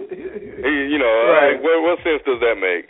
Um, Ra- Randy, I, I I think you man, you know, you know, what, man, I think you're worried about the wrong thing, man. I think you really need to be worried about Odell Beckham Jr.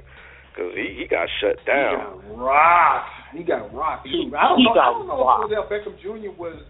I don't know, and they said that he didn't undergo the concussion protocol. I don't know that he might not have had a concussion, you know, because he didn't let him test him.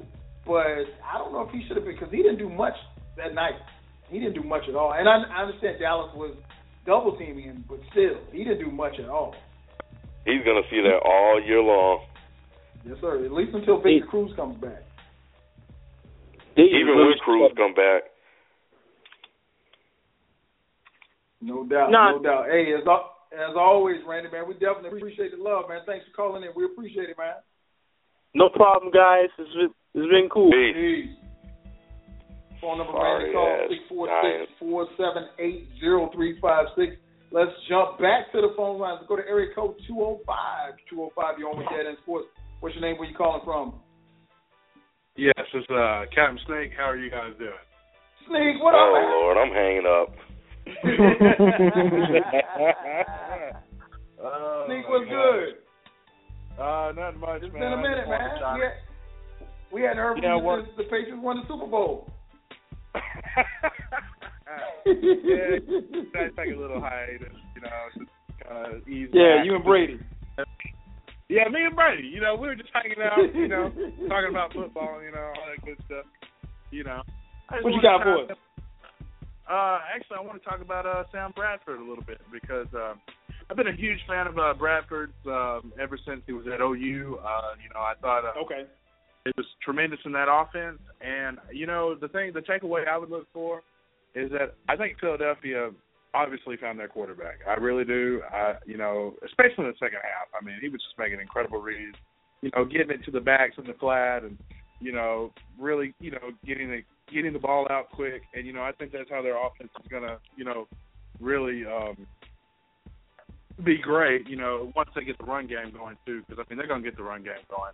You know, I think this part of it last night. They just got down, and you know, I think Atlanta you know, kind of surprised us all. I was uh I was impressed by the uh especially by the run defense. Uh you know, it was it was really prevalent last night and you know, a lot of that, you Mm. know, credit coach uh, you know, Quinn, the head coach, uh, you know, cuz coming over from Seattle, you know, Seattle was out against the run and he probably brought some Right. principles and stuff. Um but I was really impressed with that. Um I guess uh for me disappointed uh, a little bit uh, disappointed in the Vikings because they were kind of my sleeper team.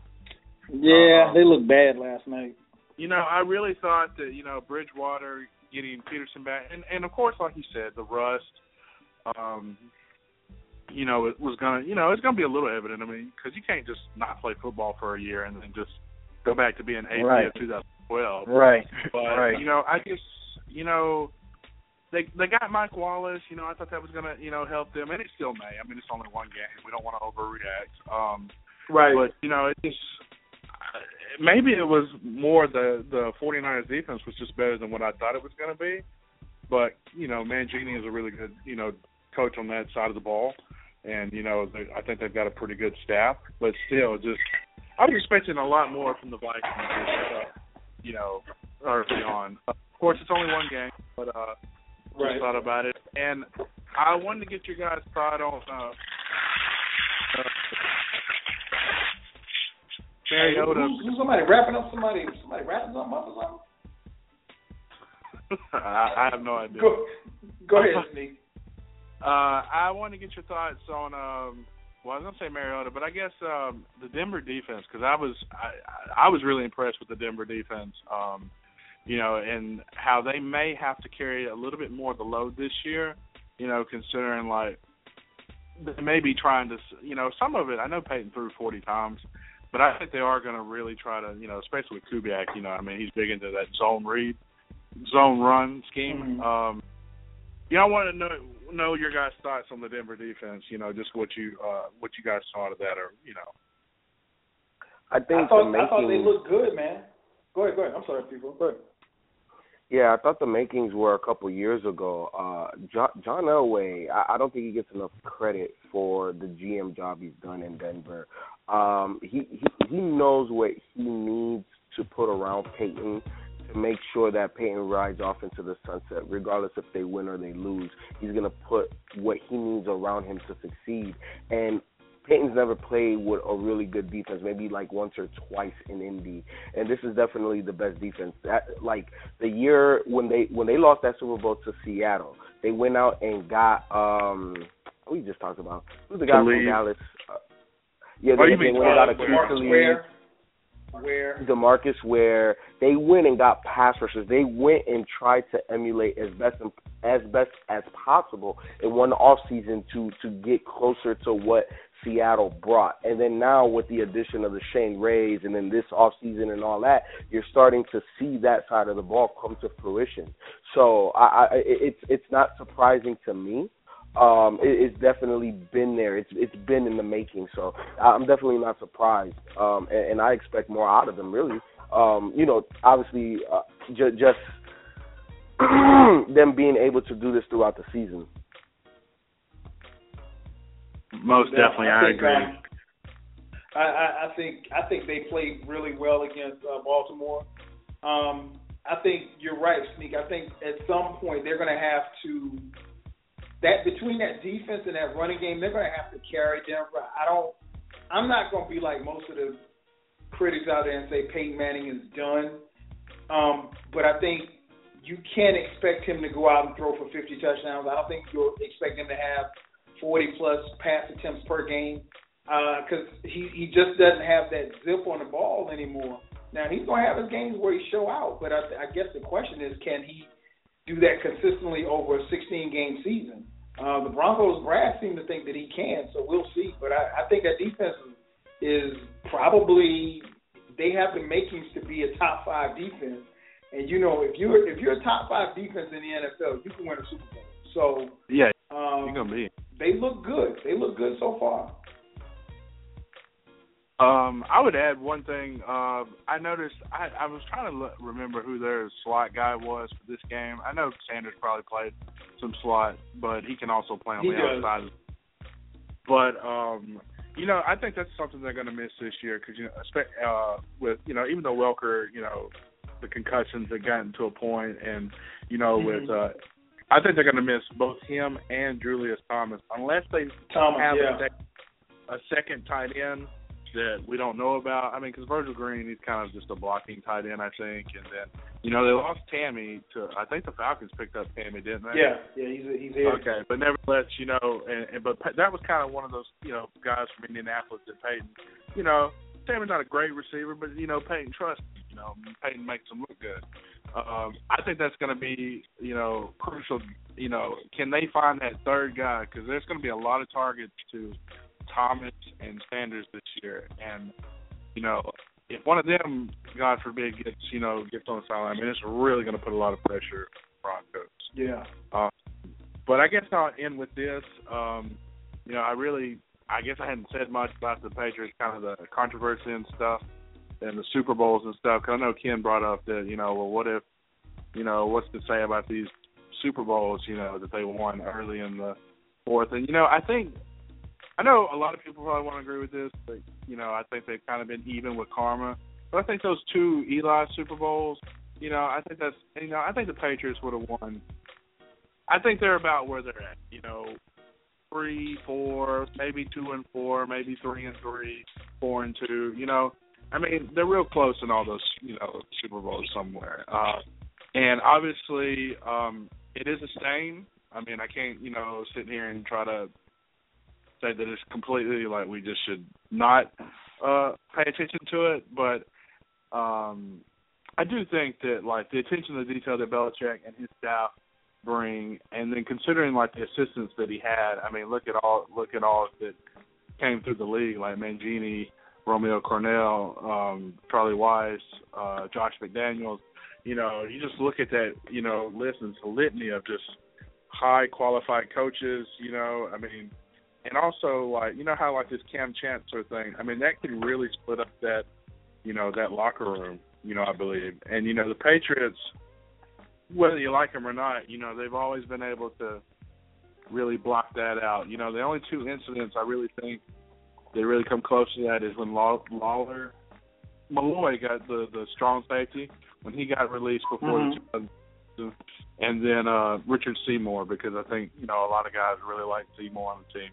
Those are the two uh veterans I can remember, and Mankins. Mankins last year really upset a lot of people, um, but they always find a way to you know just block that out. So I think that'll be interesting to kind of switch to you know see how Seattle handles because I mean this is a turmoil within that team, and it's and it's you want to think it's too talented of a team to allow itself to be eaten up by this turmoil, but I mean you really don't know. I mean you know it's kind of we'll learn more about the Seattle.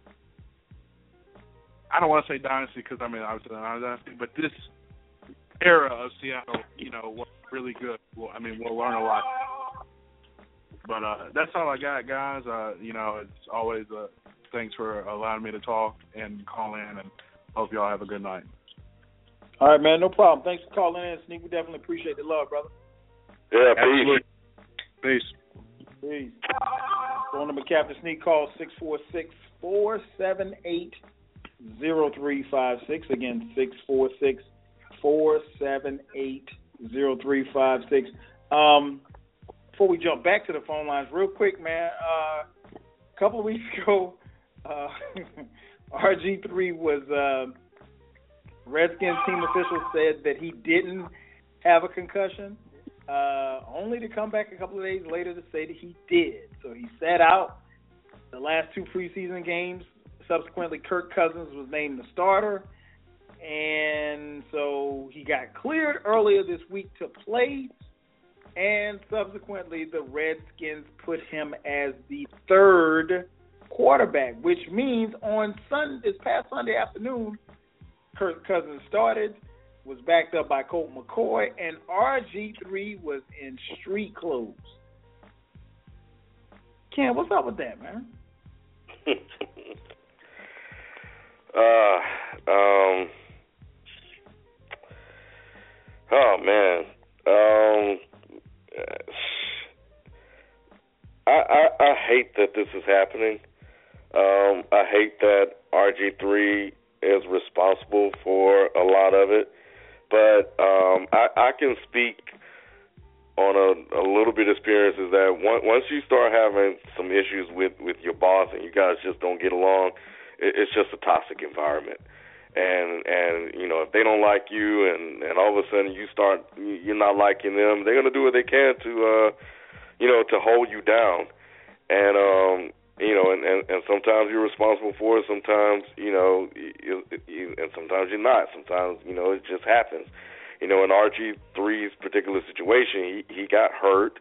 Um, you know, Shanahan didn't want him. You know, Gruden came in, and apparently Gruden don't want him either. And you Mhm. know, now he's in a spot where he's watching from the sideline. And I think that for for RG3, I think hopefully it it works best. Look, man, you know everybody listen. I'm always rooting for the brothers um, because I, I definitely want us to see us succeed. I want us to see us succeed. You know, as as mobile quarter, just as quarterbacks, period. Whether you're mobile or whether you you're standing in the pocket. Um, I hope he get out of that environment, and I hope he gets to a situation to where you know he can go on and, and get back to the guy that he was and um and you know I hope he he matures because he he definitely needs to mature. But more importantly I think this will serve as and then either um it, it'll show Gruden is right or to show that Gruden is wrong. And after what happened Right. Sunday he's not off to a good good start. So I I'm definitely watching this whole situation um play out you know because I'm curious to see you know what happens. You know they didn't look good, and now you don't have DeSean Jackson, and you don't have a yeah, quarterback he's out back for there. Yeah. So think about this. You know, we all know RG three can scramble and run if he got into a situation. But Kirk Cousins is not known for that. But anyway, man, um, I I think they'll trade him. I hope they do. But more importantly, I, I'm just curious to see how Kirk Cousins play and then Colt McCoy play, and we'll see if Gruden is right. Mm, mm, mm, mm. What What about you, B? What thoughts on RG three, man? And street clothes, man. Uh, said this before. I'm gonna say it again. He just they just need to just cut ties with him, man. He just need to go get a fresh start. You know, why not? You know, a team like um Oakland, you know, give him a shot. I you know, I don't know. He just he just need to go somewhere and just get a fresh start. He just need to be out of Washington at this point. I mean, it's it's it's, it's just becoming a drama field. It's like a you know just a soap opera now at this point. It's just just go and start somewhere fresh. RG three, it just seems like they don't need your services anymore in Washington.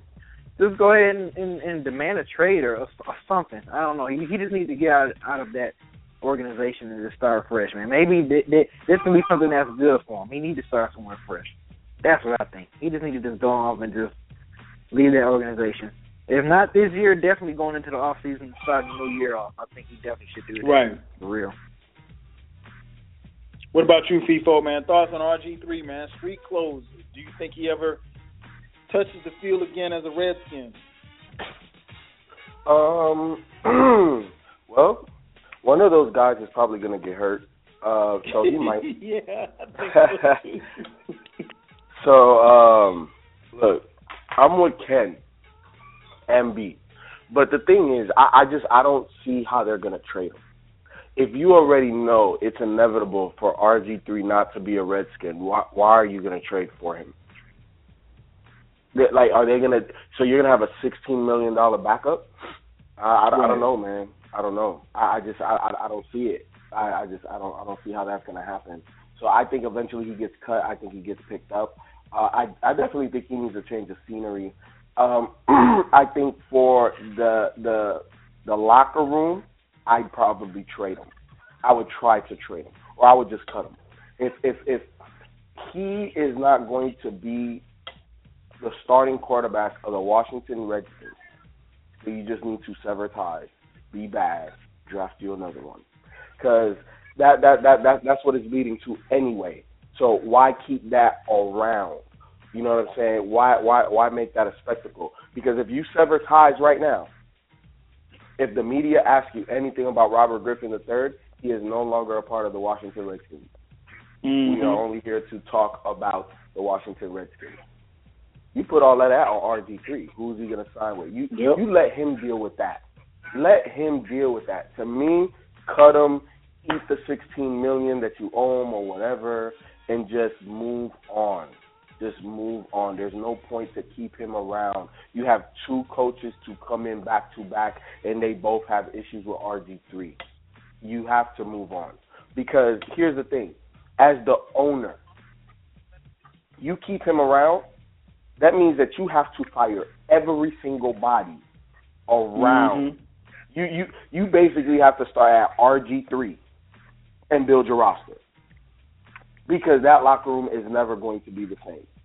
You Yeah. have to let him go. Let that man breathe. No doubt. I couldn't have said it better, man. He, he he's going to have to go at this point, and and I think the sad part about it is I think if they keep him throughout the the entire season, I wouldn't be surprised if he ends up back on the field because I think one of those guys is going to get hurt, and then the other one's going whoever steps in at that point is going to play so bad that you're going to have to play him just you know just because you can't afford to just pay a guy 16 mil to sit. So we'll see how that plays out, man. Uh, let's jump back to the phone lines. Let's go to area code 508. 508, you're on with Dead End Sports. What's your name? Where you calling from? What up, Kyle? What up, Cam? What up, Beezy? What up, Feefo? Ryan, what up, man?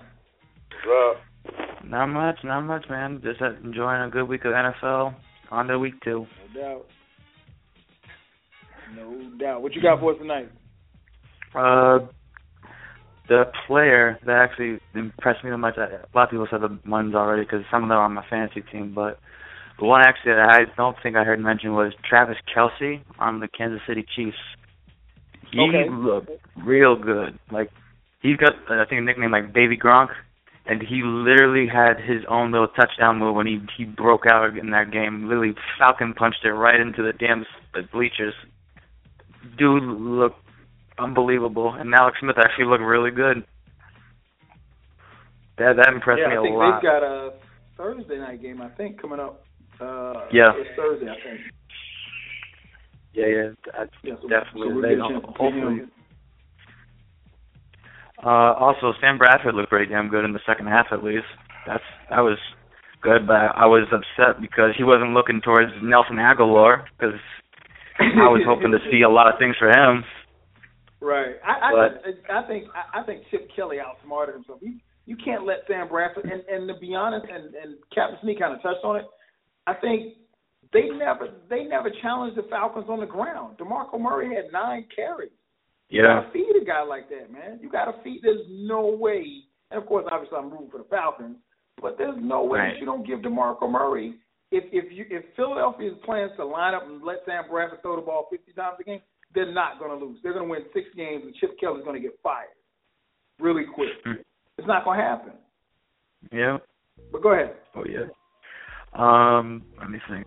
Minnesota was a big disappointment, actually. Not not because of AP necessarily, but uh what happened with that whole O line with Teddy Bridgewater. Like you get sacked by your own dude. How the hell? How the hell? Oh my god. I I couldn't I I could hear Dilfer right now. It was I my jaw dropped and I was like, How did that just happen? This is not the same Teddy Bridgewater we saw at the end of the last season. So, um, so actually, what and I read this today is that the 49ers just confused the shit out of him. They they Oof. they tossed all kind of different coverages to him, and and if you look, you know, if you re- recall from the game when he stepped back, he didn't know who to throw it to. Yeah. he was lost. so he just kept he just kept looking to Wallace. yeah, and then he, you know, and then that, you know he'll try to run, and you know by that time it, it was too late because I was confused. I was like, what is wrong with Bridgewater? He he Right. just didn't look like the guy that we were we saw down the stretch. Yeah. I mean, Al, you you only threw it to Charles Johnson two times. I was like, this is your number one option. How come you barely threw it to him? But you know what? Uh, Matt Hasselbeck uh, made a, a, a, a great point last night. Eric Mangini is now the defensive Oh, yeah. coordinator of the San Francisco is. 49ers. I believe. And while him, while his time at ESPN, obviously they they've talked, and coming from a quarterback perspective, now he understands offensive schemes better, and he's already been a great defensive coach. So so Mhm. that gives him an advantage, and then you already gave him. You know, even though the 49ers lost a lot, they still have a lot of good players on defense. Not great players. Yeah. They have a couple great still, like NaVorro Bowman. He's still great. You know what I'm saying? Um, but they still have good players there. So you give a great defensive coordinator good players, he can make them great. And I think that that's what you saw, and especially against a young quarterback, man, that's that's that's like that's like throwing a little fish out there to a shark, man. You gonna, you gonna eat that for lunch? That ain't nothing. Mhm. You know what I'm saying? Yeah. Because what you saw last night, a lot of times, pre-snap, you saw cover two or cover three, and post-snap they switched it, or they might have blitzed and still plays on. So Mhm. he Yep. he he, Yep. he had him lost, man. He had him lost, and he's Yeah. too young. This is only his second year. you know, so I, I I think that that's a lot to bite off. But this is a copycat league, so he he, he better learn quick because if Mhm. other defenses have personnel that can mimic that, guess what's going to happen? Yep, they're gonna see it again. Definitely gonna see it Yeah. again. Absolutely. I forgot about Mangini, man. Yes, Mangini, and he's been he was at ESPN what four or five years, and then now he's back. I forgot he came back. Yeah, I did too until until you know it was mentioned last night. He had him ready. He Yeah, had that him was ready. And- Dilfer. and- That was Dilfer. Right, and said and, that. and I think Yep. I think part of it is is that you know people don't really people don't really expect as much from the 49ers with them losing as much as they and, and rightfully so with them losing as much as they lost. And it- it's not to say that they're going to win the division or anything like that, but uh, they looked good last night. And, and as everybody mentioned earlier, Carlos Hyde was a monster. Oh yeah. Unbelievable. He just li- he literally juked through players and just ran across across the sideline. Y'all can't get me. Nope. Yeah, hit him with the Ohio State spin. you got anything else for Uh, tonight, Ryan? Uh, let me think right top of my head. Uh, I'm gonna throw this out there right now.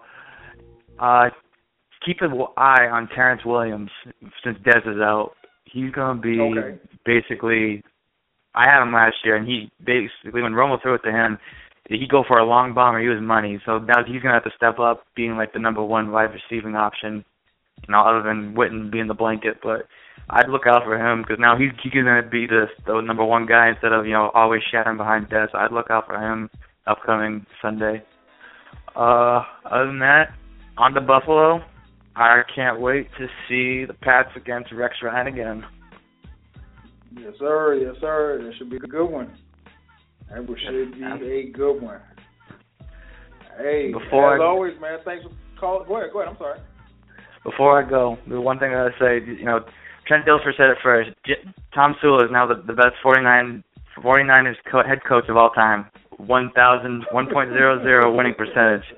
Best head coach ever. Yeah. Until until next week when they lose. Oh, that's it's Hey, over. thanks for calling in, Ryan. Man, we definitely appreciate it, man. I appreciate you guys. Go ahead, Ken. I'm I'm just saying I don't know if Kyle know this or not, but you can't lose in the NFL and still win. I don't know if you know that or not, Kyle, but you know, Yeah, I know that. thought I'll point that out to you. I got your back, man. hey, we'll holler at you next week, Ryan. All right, peace, guys. Van Drake. See. Yeah, Ben Drake. he said bad Drake. Let's jump back to the phone lines. Let's go to seven seven three. You're on with Dead End Sports. What's your name? Where you calling from? Hey, what's going on, guys? It's Jock Man. Shock man, what's up, man? Oh, I'm doing good. I'm doing good. Uh, was able to watch the Bears versus Packers on Sunday. I'm very happy that it wasn't a blowout. Um, they actually they were in it for most of the game at least, so I was pleasantly surprised by that. Um, Cutler didn't look too bad except for that interception, but other than that, he looked fine. And then Forte looked really good. And I still have Jeffery and Bennett, who I still have a lot of love for, and uh, they're going to need them with Kevin White still missing in action. hmm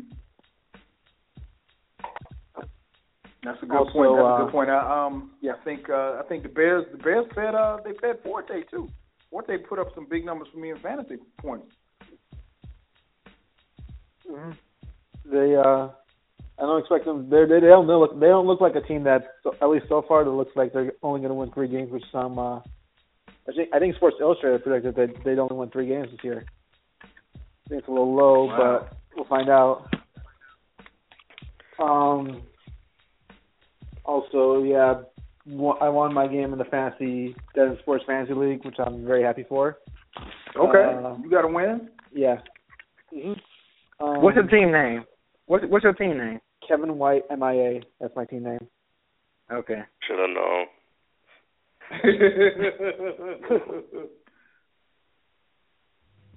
What else you got Also, yeah. Um, I watched that. I was watching the uh, Giants Cowboys game, and yeah, I, I still don't. I didn't get that at all. Even when they Rashad Jennings explained that Eli told them not to score, I still don't get that either.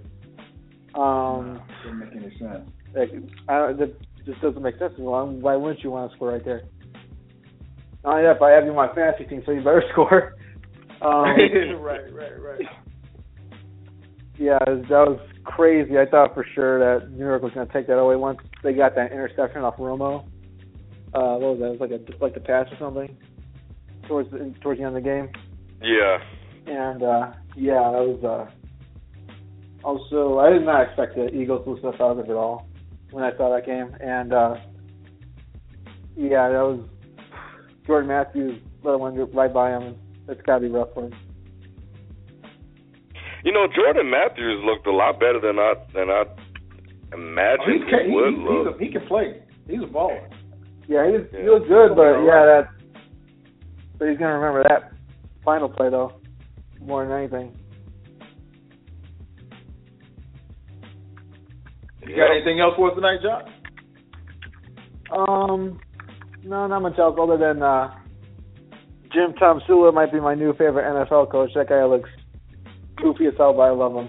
I love that so far. Just like Harbaugh. No doubt. Oh yeah. Oh yeah. No doubt. Hey, as always, Josh, man, thanks for calling in. We definitely appreciate the love, brother.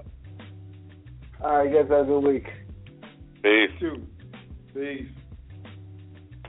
Phone number, Josh, call 646-478-0356. I mean, we we were so hot and heavy into the NFL, we didn't even get in in college. Um, man, before we get out of here, man, got word, I think it was yesterday, that uh, AI, Allen Iverson, man, is going to be eligible for the 2016 Hall of Fame, man. Um, I, I guess I'm going out on a limb saying that he's going to make it. Uh, Beezy, man, what's your thoughts on AI uh, being enshrined, or at least being up and being eligible for the Pro Basketball Hall of Fame? Well, I mean, he's first ballot, hands down. I don't see why would that be like kind of up for discussion. At this point, my my thing is once I saw he was eligible, I'm like, okay, I, I can't wait to hear his speech. you know, I Right. can't wait to see what he's going what he's going what he's going to talk about. I mean, but the question that is he first ballot or not, or you know, oh, he's is he going to get it? I think it's hands down. Yes, he is the first ballot Hall of Famer. I don't even see why that's up for debate. Um, hey, he's, he's going to get it. I'm just at this point, like I said, I just want to hear what he's going to talk about, what that speech going to be. You know who, you know who, you know. Of course, I'm pretty sure he's going to get emotional and everything like that. But I'm just really Right. interested in what he's going to talk about once he get on, once he step up on that podium and who's to present it, who he's going to have present him. You know the the Hall of Fame. You know what I'm saying? Like who's going to speak for him. So I already know. really- Who who is it? I don't I don't know. Who is it? Stephen A. Smith. I Think it's gonna be Stephen A. I think it'll be I, I, Stephen A. I, I, I would I, I would think it'd be Coach either be Brown. George Either Thompson. Coach Brown or Coach Thompson. Yeah. John Yeah, Larry Brown. before Stephen A. But I, you might be on to something, Ken. I don't know. I, I don't see it, but you might be on to something. But we'll see. Man, I I agree with you, B. I mean, I, I don't even know who would question whether or not he's the first ballot. Of course, he's the first ballot. Um, I'm I'm interested to see what AI would look like, man. I I want I want he's coming there with a do rag like he's a Lost Boys video uh, reject or something. Man. I, would that's, I want to see how he's dressed. I think I'm more interested to see how he's dressed. I know I pretty much know what he's gonna say, but I'm I'm interested. I would be interested in seeing that. I would because I love AI so much, man. If I got the opportunity, I would actually go to that induction ceremony because I think it'd be uh, it'd be great to see. Um, Feefo, what about you and AI uh, possibly getting into the Hall of Fame in 2016?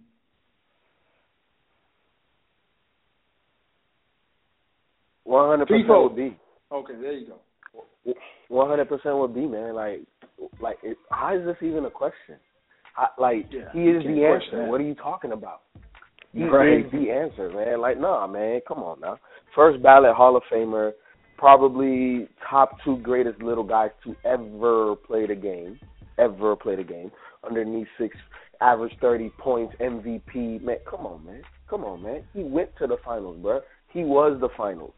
He's the only, the main reason why they they they were even a playoff team, man. Come on, man. You take A off AI off of that team, what are they? A lot What are they? Come on, man. And he under six feet, breaking dudes, scoring. Like I, man, look, the youngins that are listening to this, you need to watch Hardwood Classics. You need Yeah. to watch Hardwood Classics. They were showing AI go off in Game Seven of the Eastern Conference Finals against Milwaukee. Yo, this, this, this, come on, man. No, first ballot, bro. First ballot. No question. No question. Got me rambling about my my favorite player, AI. I'm out of no half of doubt. my game after I'm- AI. I'm totally with you 100%. What about you, Ken? AI possibly being enshrined in 2016. Um, I mean, you know, it, it's kind of crazy, man. Just just thinking that some of the guys that we grew up watching and idolizing are are now Wow, walking that's into true, into that's the true. hall. You know, That's true. like it, That's it true. feels like I was just watching him play, and now he's Hall of Fame eligible. And I think you know the thing was that he was still playing overseas, and that's you know was kind of part of the discussion. Would they count that? But they're ignoring that. So and and that's how he you know he became eligible. But um, yeah, man, it's it's just it's just showing that we're getting there, getting up there, man. You know, and um, and I, I can't wait to see you know everybody else get in there. But take your time because I don't, I'm not ready to get that old that fast. no doubt, man. I mean, he he's somebody that definitely deserve it. Um, and it's to happen. And like like everybody said, it's it's not even up for discussion. I mean, if you if you have to the the question whether or not Allen Iverson belongs in the Basketball Hall of Fame, then you don't know shit about basketball. Period. I mean, there's there's really no no way to slice it outside of that. Um, we get notification. We got about 60 seconds. Want to thank everybody for tuning in tonight. We definitely appreciate the love. Uh, make sure that you hit us up on all social media outlets. Make sure that you follow us on Twitter, uh, all of us on Twitter as well. Um, and make sure that you come back. We'll be right back here next week, same time, same station. Make sure you check out B and, F- and uh, Ken tomorrow right here with the uh, fantasy show. Uh, so for B, for Ken, for Feefo, I'm your host, 12 Kyle. We will holler at you next week. Peace. Sorry as Giants.